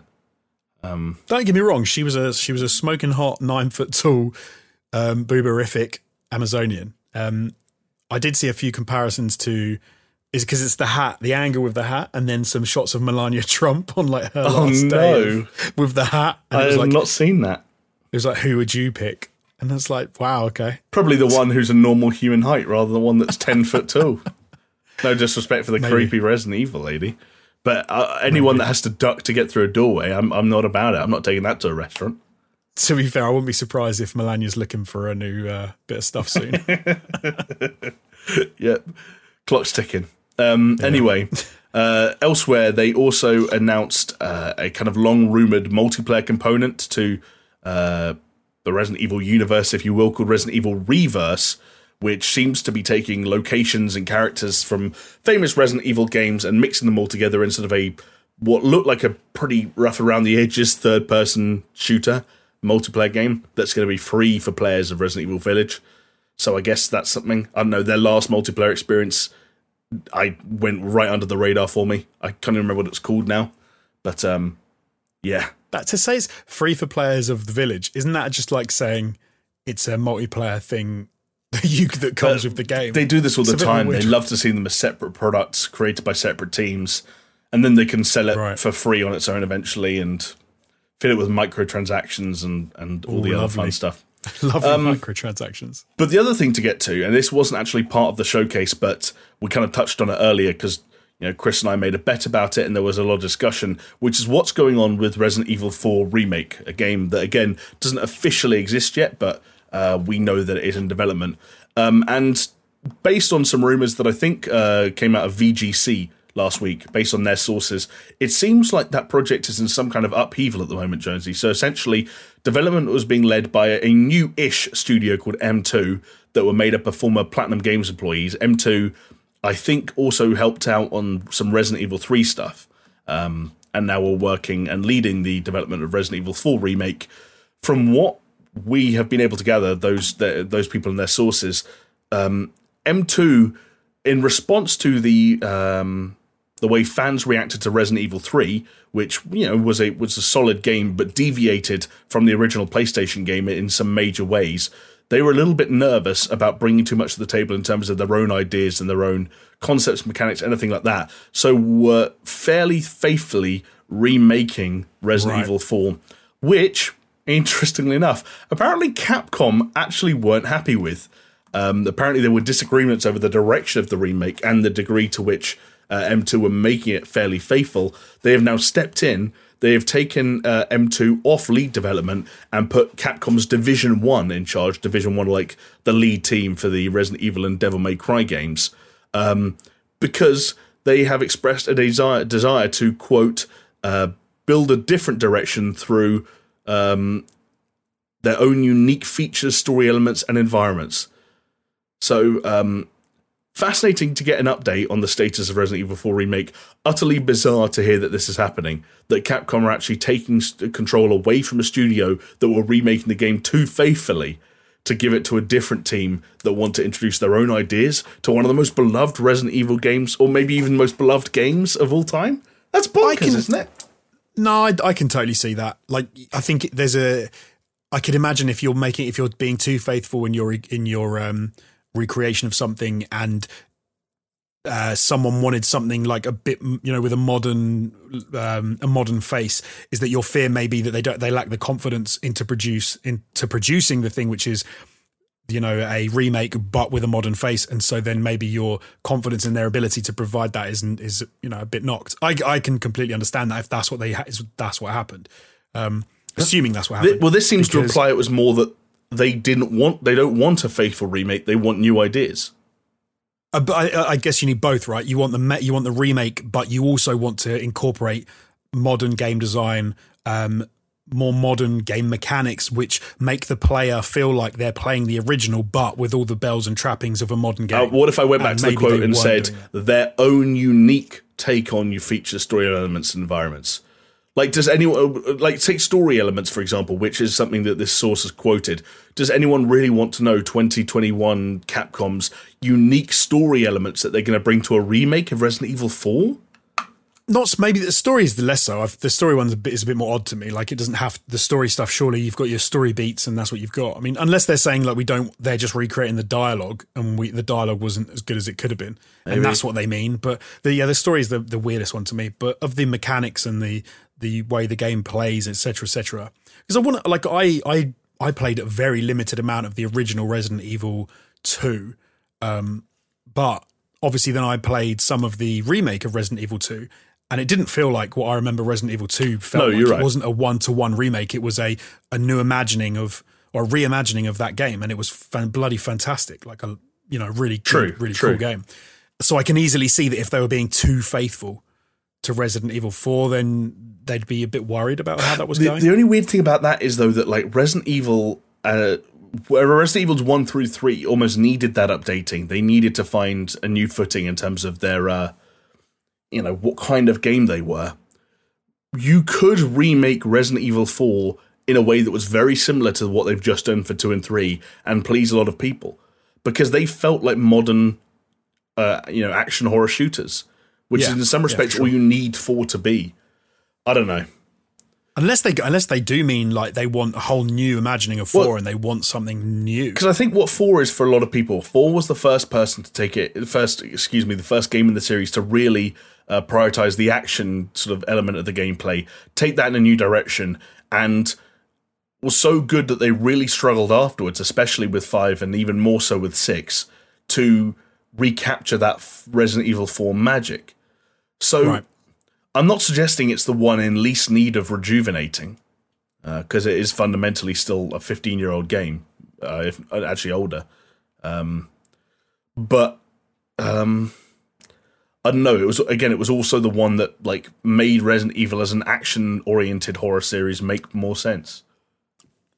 I mean, it's, it does seem to, it makes less sense to reimagine things the closer you get to uh, as today and when the game was made um, come together because Yeah. you don't need to do as much for sure. But may, hey, may, maybe they are then. Maybe that is what they're they're thinking. No, we want to go a new way. And we want to see new ideas because when what we're going to do for five, for six, which that kind of is a little bit more worrying. I'll give you that. You can't remake Um, five or six, can you? At this stage, that's Hey, all. They don't need to be remade. I'll check. I'll. I'll be looking forward to um, Raccoon City's remake because that was one of the trashiest games I ever played. Wow. Yeah, that was uh, not good. But yeah, interesting little update on on Resi Four there. Um, I thought that was curious. Don't know how Yeah, to feel no, about it is. It is an interesting, curious thing. Um, so I think. Oh no, we have two more stories, Jamie. So yes, Xbox. You know a lot more about this than I do because I'm not an Xbox Yeah. guy. But Xbox Live Gold um, had rubbed a few people up the wrong way with the way that they were going to sort of redo their pricing. Um, Xbox, I should say, around Xbox Live Gold. Um, and I, what, when was this? This was end of last year that they that they said they were going to uh, increase the price. No, they managed to piss off. This was all. This was all this week. Oh, Everything this ha- week. Everything this everything week. happened this week. The announcement happened this week, and the turnaround happened within 24 hours. Oh, okay, right. Okay, so yeah, hit hit us. What what have what has gone Okay, uh, so basically, Xbox unveiled a new pricing scheme for Xbox Live Gold, which is their equivalent of PlayStation Plus. It's essentially a subscription service which you need to be paying for and be a part of to access, for example, online multiplayer. Uh, despite the fact that it's free almost everywhere else, or like on PC and so on and so forth, uh, Xbox still charge for it. Uh, the new pricing uh, scheme that they'd set up was ten ninety nine for one month, twenty nine ninety nine for three months, fifty nine ninety nine for six months, which essentially made the service one hundred and twenty dollars a year, double what it used to be. Again, just for the ability to play multiplayer and access to their games with gold, which was their you know the monthly free games. Again, similar to PlayStation Plus. Do you know what that's, that's almost like they got into um, they got into bed with Stadia. I'm like, don't worry, we'll make it. You look good. Yeah, exactly. They signed a deal with Google, like, hey, we'll take some of the heat. Don't worry. Um, well, there was a theory though that went around very quickly as to why they would do this, and it was to basically make Game Pass look like a far more sort of lucrative and uh, uh, like a better value for money prospect than it might have done next to a standalone subscription to Xbox Live Gold. Uh, for example, Game Pass Ultimate, which is sort of the most expensive tier of Game Pass that you could uh, that you can get, includes a gold subscription in the price. So they were pushing it in a direction that basically made any sort of bundling or anything that uh, included Game Pass l- look like a far more better deal than it had done once on paper, uh, especially for people who, in theory, were just interested in multiplayer games. Um, however, there was significant backlash. This is not did not go down uh, well at all, as I'm sure you can imagine. And the backlash was in fact so significant that within 24 hours, Microsoft and Xbox walked it back. They completely reversed all their plans to change the pricing uh, and announced that they wouldn't be changing the price for any of the increments of Xbox Live Gold. But they actually went one step further, Jonesy, and made a change that uh, Xbox was actually the last place to make. Uh, the, the the last uh, console manufacturer, the last service provider to make this change, which is essentially up till now, you needed Xbox Live Gold to play multiplayer free to play games. For example, Fortnite, very popular, free to play. If you played Fortnite on Xbox, you needed Xbox Live Gold. If you played on PlayStation, you didn't need PlayStation Plus. They have now reversed that. So free to play games are now actually free to play, even in multiplayer, on Xbox Live. So not only did they walk back their pricing changes, they also threw in a very important and probably a very uh, requested feature, very requested change to their the way they structure their service. And uh, I don't think that's rolled out quite yet. But again, given what we know of the size of games like Fortnite, which is the easiest example to make, that's pretty significant for Xbox console owners. It is, Yeah. and in reality, like I don't think many people are going to go and cancel their Xbox Live Gold um, accounts because or um, subscriptions because now they're like, well, now I can play Fortnite without that. Like realistically, people would probably just keep it. So you got to imagine they won't lose any money from doing that. But I think this goes to the fact that Microsoft do seem to be um, a lot better when it comes to reacting to how the audience feel about what they do. Like, and I think, for example, not only rolling back what they were going to do, but giving you the extra bonus of going. Do you know what? Now you don't need um, Xbox Live Gold to play uh, free to play games. I think that is a, a very smart move on their part to kind of switch the conversation um, in their favor. But yeah, was. so that's a quick turnaround in a, in a week. Yeah. It, it, I- I'm I'm still surprised in some respects that they made such a significant error to begin with. To think that you could just come out at the start of the year and be like, "Yeah, we're doubling the price for this service that, in some respects, seems obsolete already anyway." Well, they just put up um, Game Pass, haven't they? Game Pass has gone up to I don't even know. That's, Didn't- that didn't sounds it go po- up by that sounds possible. I don't honestly. The prices for every service is going up all the time. That I don't pay that much attention anymore. I just got a notification this week that my Netflix price is going up. Ah, yeah, I, got- I got the same thing actually. So it feels like it happens every six months with all of them at some stage or another. So I wouldn't be surprised. So maybe it was tied to that. So maybe they thought that it was um, it was the time to bump the price. Who why, knows? Why do Who you think knows? though that they decided to not only walk it back but also to throw an extra cherry on top in there? Do you think it was because they thought it'd be good publicity, or do you think that was something they were planning for a little while with you know aside from the price increase and thought let's do it all at once? Oh, I think, like I said, I think I think it's a fact of um, that's you know bad publicity. Going, they've walked it back. Um, But, it's like- not going to sound good, and then to turn around and go, but we not only walked it back, we're also doing this that you've been asking for. I think they managed to make the conversation then be a positive, and people It just maybe more people talk about that than talk about the the walk back on the pricing structure. But like I said, I don't think that actually hits them in the pocket for anyone playing. maybe it doesn't. It just seems like a very big change to implement on such short notice. Like, imagine the amount of people who have to sign off a decision where you say, "Oh, hey, you know all those people that continue to buy Xbox Live Gold so they can play Fortnite on the Xbox? We're going to make it free. We're going to lose all that money." And someone just, and someone goes, "Why?" And they go, "We need some good publicity right now. We made a stupid announcement this morning." And then Phil Spencer's like, "Yeah, go on then." Like that could I be millions of dollars that they lose. See, I wonder if it's something they've already talked about and they've said we don't really think we're making any extra money through it, and so there's no point cancelling it because there might be some people that sign up to it who um, wouldn't, but realistically, it's not an amount of money that we really care about, and so they're like.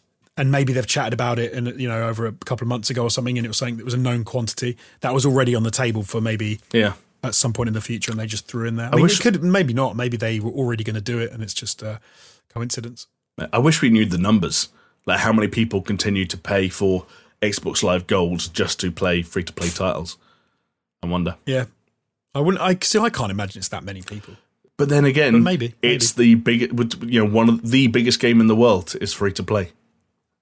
But I can't imagine it. Any like many people just play one game online. I think you'd be surprised how many people play Just very play few. Yeah, I mean, maybe not just play Fortnite. That might be an overstatement, but there are a lot of people who live and breathe on free to play titles right now. Yeah, no, that's fair. Warzone absolutely would be thrown in there. Apex would be thrown in there. You know, we're talking about tens of true. millions of players collectively who all would have had to have paid for Xbox Live Gold just continue playing those games and now don't. It'd be great to know if they take a hit off the back of this. Yeah, we probably will never know. I mean, and if you're a Microsoft, why would you tell anyone, right? Just eat the cost and Yeah, roll on. just don't mention You it. You got enough in the bank. um, okay, cool. Well, we've got one last story, a bit of fun to chat around um, Yeah. at the end. One of, one of those uh, stories that you see the headline for and think, I can't not have Jonesy talk about this. It's a cool headline. Um, yeah, Gabe Newell uh, has been living it up in um, in uh, New Zealand for a long time now, and um, he's been interviewed by uh, TV New Zealand, um, who. I'm just, so I'll, I can give you the headline because I didn't read this. You read it and then you said, "Oh, we have to talk about this because you'll love it." So the headline is: Gabe Newell says brain-computer interface tech will allow video games far beyond what human meat peripherals can comprehend. and by meat, What- he means eyes and hands, apparently. Yeah, meat peripherals, right? So it's got to be, uh, I guess, ears, eyes, Ears, hands, yeah, skin, all those all those sensing organs you've got. Um, or well, one other one that he didn't mention um, as well. But, go on, Jamie. Why did you want to? Why did you want to talk about this? Well, uh, well, because you are you've always been a big uh, a fan and a vocal supporter of VR, and and you've always been hopeful for the future of VR. You were something of an early adopter, and I think you're also just interested in future tech and tech that taps into where gaming and various other industries could be going in the future. Um, and this is exactly that. This is literally, you know, a billionaire in charge of a multi-billion dollar com- company who have, in some respects, put their money where their mouth is with regards to their support of uh, VR and AR and other, you know, to use a loose word, futuristic concepts like that. Although they're becoming far more real with each passing year, assuming the investment stays there. Um, and I think for a lot of people, the idea that uh, like something that uses a brain computer interface or interacts with your brain uh, in any real way seems like it must be a million miles away. And I just thought to myself, if anyone believes it's closer to reality than than I would, for example, it's got to be Alex Jones. I, you know? So I will say that the stuff he's talking about this. So he's talking about um, how a few few things he says is that if people aren't using or developers aren't using brain computer interface headsets um, in the next sort of couple of years to start developing games, then they're going to be falling behind. Um, and I think that's crazy. There's no there is no way by 2022 you've got um so here's the actual quote he says if you're a software developer in 2022 who doesn't have one of these in your test lab you're making a silly mistake i think that is insane like the idea that brain computer interface will be good enough to for developer software developers to be to consider it for commercial use inside of two years, I think is unfortunately I think yeah. is laughable. The, the the thing that he's talking about for anyone wondering, uh, specifically with this 2022 estimation, because I think some people maybe when they're given this information with no visual are just imagining some big thing where like you go to sleep with a headset on and you're just like playing games in your dreams. Uh, one of the examples of like the tech that he's talking about is a uh, a headset that uh, Valve have already got a design for called Galea. I think would you pronounce that Jonesy? Uh, Galea, Galea. Yeah, I think so. Yeah. Um, which Galea, yeah. It's a it's a BCI headset, a brain computer interface headset that is designed to be used uh, essentially in partnership with a VR headset. And uh, uh, Gabe goes on to say, you'll absolutely be using one of these modified VR head straps to uh, to be doing that routinely simply because there's too much useful data talking about developing interactive experiences. That data will generally consist of readings from players' body and brain, which can be used to tell if the player is excited, surprised, sad, bored, amused, afraid, among other emotions. So, at a surface level, we're talking about wearing a VR headset while also wearing a another strap, another device that interfaces with your brain to read your emotional response to things and uses that to feed that information back into the gameplay experience. Does that make it a little bit more realistic for you as a thing that yeah. could happen in the next couple of years? Yeah, of course. That so that does because that's stuff that I think if you're, for example, if you're in a VR game, let's think about um, Half Life Alyx, for example. Let's say that they want you to be scared, and they know they can pick up on a certain um, uh, part of your brain, which is like, well, this part of the brain should be buzzing right now because they should be scared, and you're not scared. And the headset's like, this dude's not scared. Then they might say, okay, maybe the game tweaks the darkness so it's a little bit darker. Maybe it oh. drops in a few like noises or like little weird little um, animal sounds just to kind of Bro. add that, add a bit of terror to it. Like I could see that being a thing. Um, but I can see it loosely being used. I can't imagine that most game devs are going to really think that's something that is going to make a big difference to their titles, especially like given the state of VR at the moment. Mm. Um, that having, but that having been said, and from that side of it, he starts talking about how game worlds can be so much more um, high resolution if you haven't got to go through the eyes, and sound can be so much better if you haven't got to go through the ears. And he's absolutely right. Like the brain is capable of interpreting a lot better resolution things than your, like you said, your meat peripherals can provide. But the direct, you know, game to brain interface, that's a long way off. A long, long way off, I think. Yes. To to pull this article apart, he said um,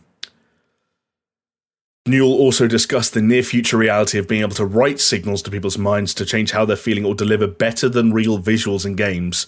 Then this is an actual quote You're used to experiencing the world through eyes, but eyes were created by this low cost bidder that didn't care about failure rates and RMAs, and if it got broken, there was no way, way to repair anything effectively, which totally makes sense from an evolutionary perspective, but is not at all reflective of consumer preferences. Um, the visual fidelity The will be able over. to create. If the, the yeah. second you were talking about this before, the second they create the Matrix for real, I mean, life is over. do you as we know, know the, it. the next two paragraphs sum it all up. The real world will stop being the metrics that we apply to the best possible visual fidelity. The real world will seem flat, colorless, and blurry compared to the experiences you'll be able to create in people's brains. Like, that I that I I completely that I'm on board with 100. percent Go on, Will it elaborate. exist within hundred years? Like Well- I hope so. I hope I'll be alive to experience it. Let's put it like that. You want to visit Gabe Newell's. Uh, you want you want Gabe Newell to make the real world feel flat, colorless, and blurry. dude, come on! I want to go into the Oasis. We know we've talked about it before. We have I want to go in the. Oasis, but I want to do it without having to wear some weird uh, haptic feedback suit in my lounge, so everyone can see me like sitting there in a weird like onesie. Um, yeah, I think it'd be much better just to plug something into the back of your head.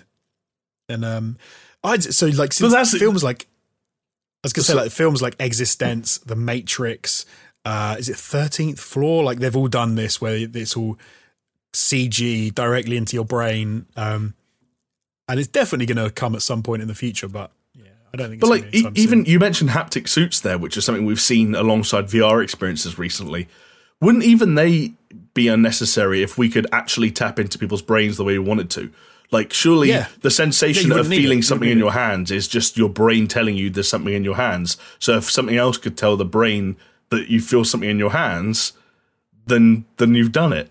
You don't need haptics anymore. You don't need haptics because yeah, so haptics try and um, haptics uh, like punk your input system by pretend by recreating feelings like for your hands, like you said, and for your body and stuff. But then if you if you bypass the hands and you go straight into the the the brain, then obviously you don't. Yeah, you don't need haptics. Same as eyes. If you don't, you obviously don't need your eyes to see, and you're not l- limited by color vision, for example, because your eyes obviously can only, you've only got like rods and cones that see certain wavelengths of light. If you could go straight to the brain, you could open up like you know every color, every wavelength, every sound. Like you're not going to be limited by human Oh perception. god, Yeah, we're gonna end up like that short film where people just don't want to leave the uh, the old their old that alternate universe. They don't want to leave the virtual world and just become they're like heroin addicts. Do you, you'd go out for you would never go out for dinner at a restaurant ever again. Why would you go out for dinner and pay for it when you could go into a virtual world, sit down, have the best food you've ever tasted every time at the perfect restaurant, And you're just like, eating Soylent in real life. Like you're just But you're not eating. eating anything. You wouldn't have to eat anything because all of the taste, all your taste buds, or your, or your the way you feel when you're full, all of that stuff is obviously um, just feedback to the brain as well. Like you wouldn't need to. Do you think there'll be devices in the future that are like uh, versions of brain computer interfaces that people walk around with during the day that um, exist to suppress hunger and tell you that you're full the whole time and that everything you eat tastes amazing? But they, Wow, but they a- like so like aug, like augmented reality BCIs. So rather than like focusing on taking you to a different future, they just trick your brain into augmenting the real world and being like, yeah, everything you eat today is going to taste amazing. You're not going to get hungry because it's going to constantly tell you you're full. You're not going to feel pain because we're going to block out those nerve endings and receptors. I, I was I'm totally with you except for the pain thing. Pain is obviously important, like as useful. Oh, you wouldn't I want to, yeah, but it's also dangerous to tell, tell people they're full all the time. People are going to starve to death accidentally. but, but I think that's a slow. That's like a slow process, right? You could you could use other things to. You could have a smartwatch that told you, or the BCI itself could tell you you need to eat this, and it, you could eat like you, like you said, you pick up your Soylent and you eat it, but it tastes like the best juicy burger you've ever eaten, and you're like, oh, We're going to Yeah, become so no, dependent on this shit. But you know what? The I other never, fun I never is- thought about that sort of stuff. That's wicked. Yeah, if that if they could do that, And then you could even go one step further, but because then it's like, while someone can make the argument, okay, well, if every single thing you ate, regardless of what it actually was in, in real life, tasted like a big juicy burger, eventually you're going to get bored of the big juicy burger. Because how many times can you have the best burger of your life? And you say, well, I'm also going to tell my BCI to make me forget what it's like to eat the best juicy burger every time I eat it. It, it couldn't re. Well, oh, maybe it could. I was going to say it couldn't rewrite your memories, but maybe it could. It could- well, Maybe. Okay, just tell, just like, uh, just make this burger gradually better and better every time I eat it for the rest of my life until by the time you die, you're eating like a burger that's 10,000% better than the first burger you ever had. Um, but hey, it's the end of the world, right? Was what the second that um, uh, all of the the online pe- the online types like uh, you know, like us, don't need to go out and have a date to have a date. You can just pop into the virtual world and meet someone there. You're not gonna. Why are you gonna? Why are you gonna bother? Sorry, Jonesy, pop into the virtual world. Why would you? Why the fuck would you meet a, meet a real person? No, no, meet a meet a uh, in the virtual world. Meet a virtual person. Exactly. You don't need real people anymore. You surround yourself by virtual people that are nicer and better looking and more accommodating, more friendly than anyone you know. It seems really scary. It's it seems scary, but at the same time, doesn't it seem really exciting? Maybe a bit. It depends which of the good parts of it I get to experience and which of the bad parts of it I get to experience. Like I can't imagine how good games will be when you can be in the game. But how terrifying will a game like Warzone even be if you are for sh- if you look, feel you feel like you're getting shot? Yeah, but no one's gonna actually make it like. Maybe it feels like you're getting like if you imagine like getting like prodded. Maybe it feels like that. That might be some right. nutter, some nutter will make it feel like you're actually getting shot. There'll be hacks so that they can Oh, hack it oh and make God. it feel like you've got shot for real. Chinese hackers making it feel like full on painful bullets. Oh, I, I'm not going. I'm not touching that future with a barge pole. Disgusting. But hey, um, what a fun little uh, bit of futurism Yeah. uh, to end on. Thank you, Jamie, for joining me this week. Hopefully, Chris, uh, I don't know how long it lasts, but hopefully, Chris will be back to um, some form of good health next week and he'll be able to join us. Um, we need a code word, mate. we need a code word. I forget. I'm starting to forget what we even talked about tonight. Um, I'm going through the things now. Uh, What about if we had something like Gabe Newell's brain? Something like that. Gabe Newell's brain. What was? Uh, I'm trying to think. Or get Gabe Newell's future. You're making it sound like a product. Like Gabe, Gabe Newell presents the future. Uh, I don't know. I don't have anything uh, interesting or funny. I've got to be perfectly No. honest. Not to put you on the spot, but uh, I don't have in- anything interesting or funny. Oh, I know. Okay, we talked about the people that um, were kink shaming people like to be stepped on from the Resi Mum. So if you get to this point in the video, uh, to let us know that you got here on YouTube in the comments, just put "step on me," and we'll know that um, that you reached the end of the video. Actually, if you could just put like quotation marks, step on me, and then a little hyphen, like you're attributing the quote, and just put Chris. Uh, I'd really appreciate. I want to see some comments like that, if, if possible. Very nice. Um, but thank you. Thank you very much for joining us. If you want to uh, drop us a comment or um, find us on Twitter, we are at Super Show Pod. We are on all of the podcasting platforms. So, hey, if you watched it this week and you wanted to listen to it again, maybe check out us, uh, check us out on a podcasting platform of your choice. And we will uh, we'll see you again next week. So, Bye. bye.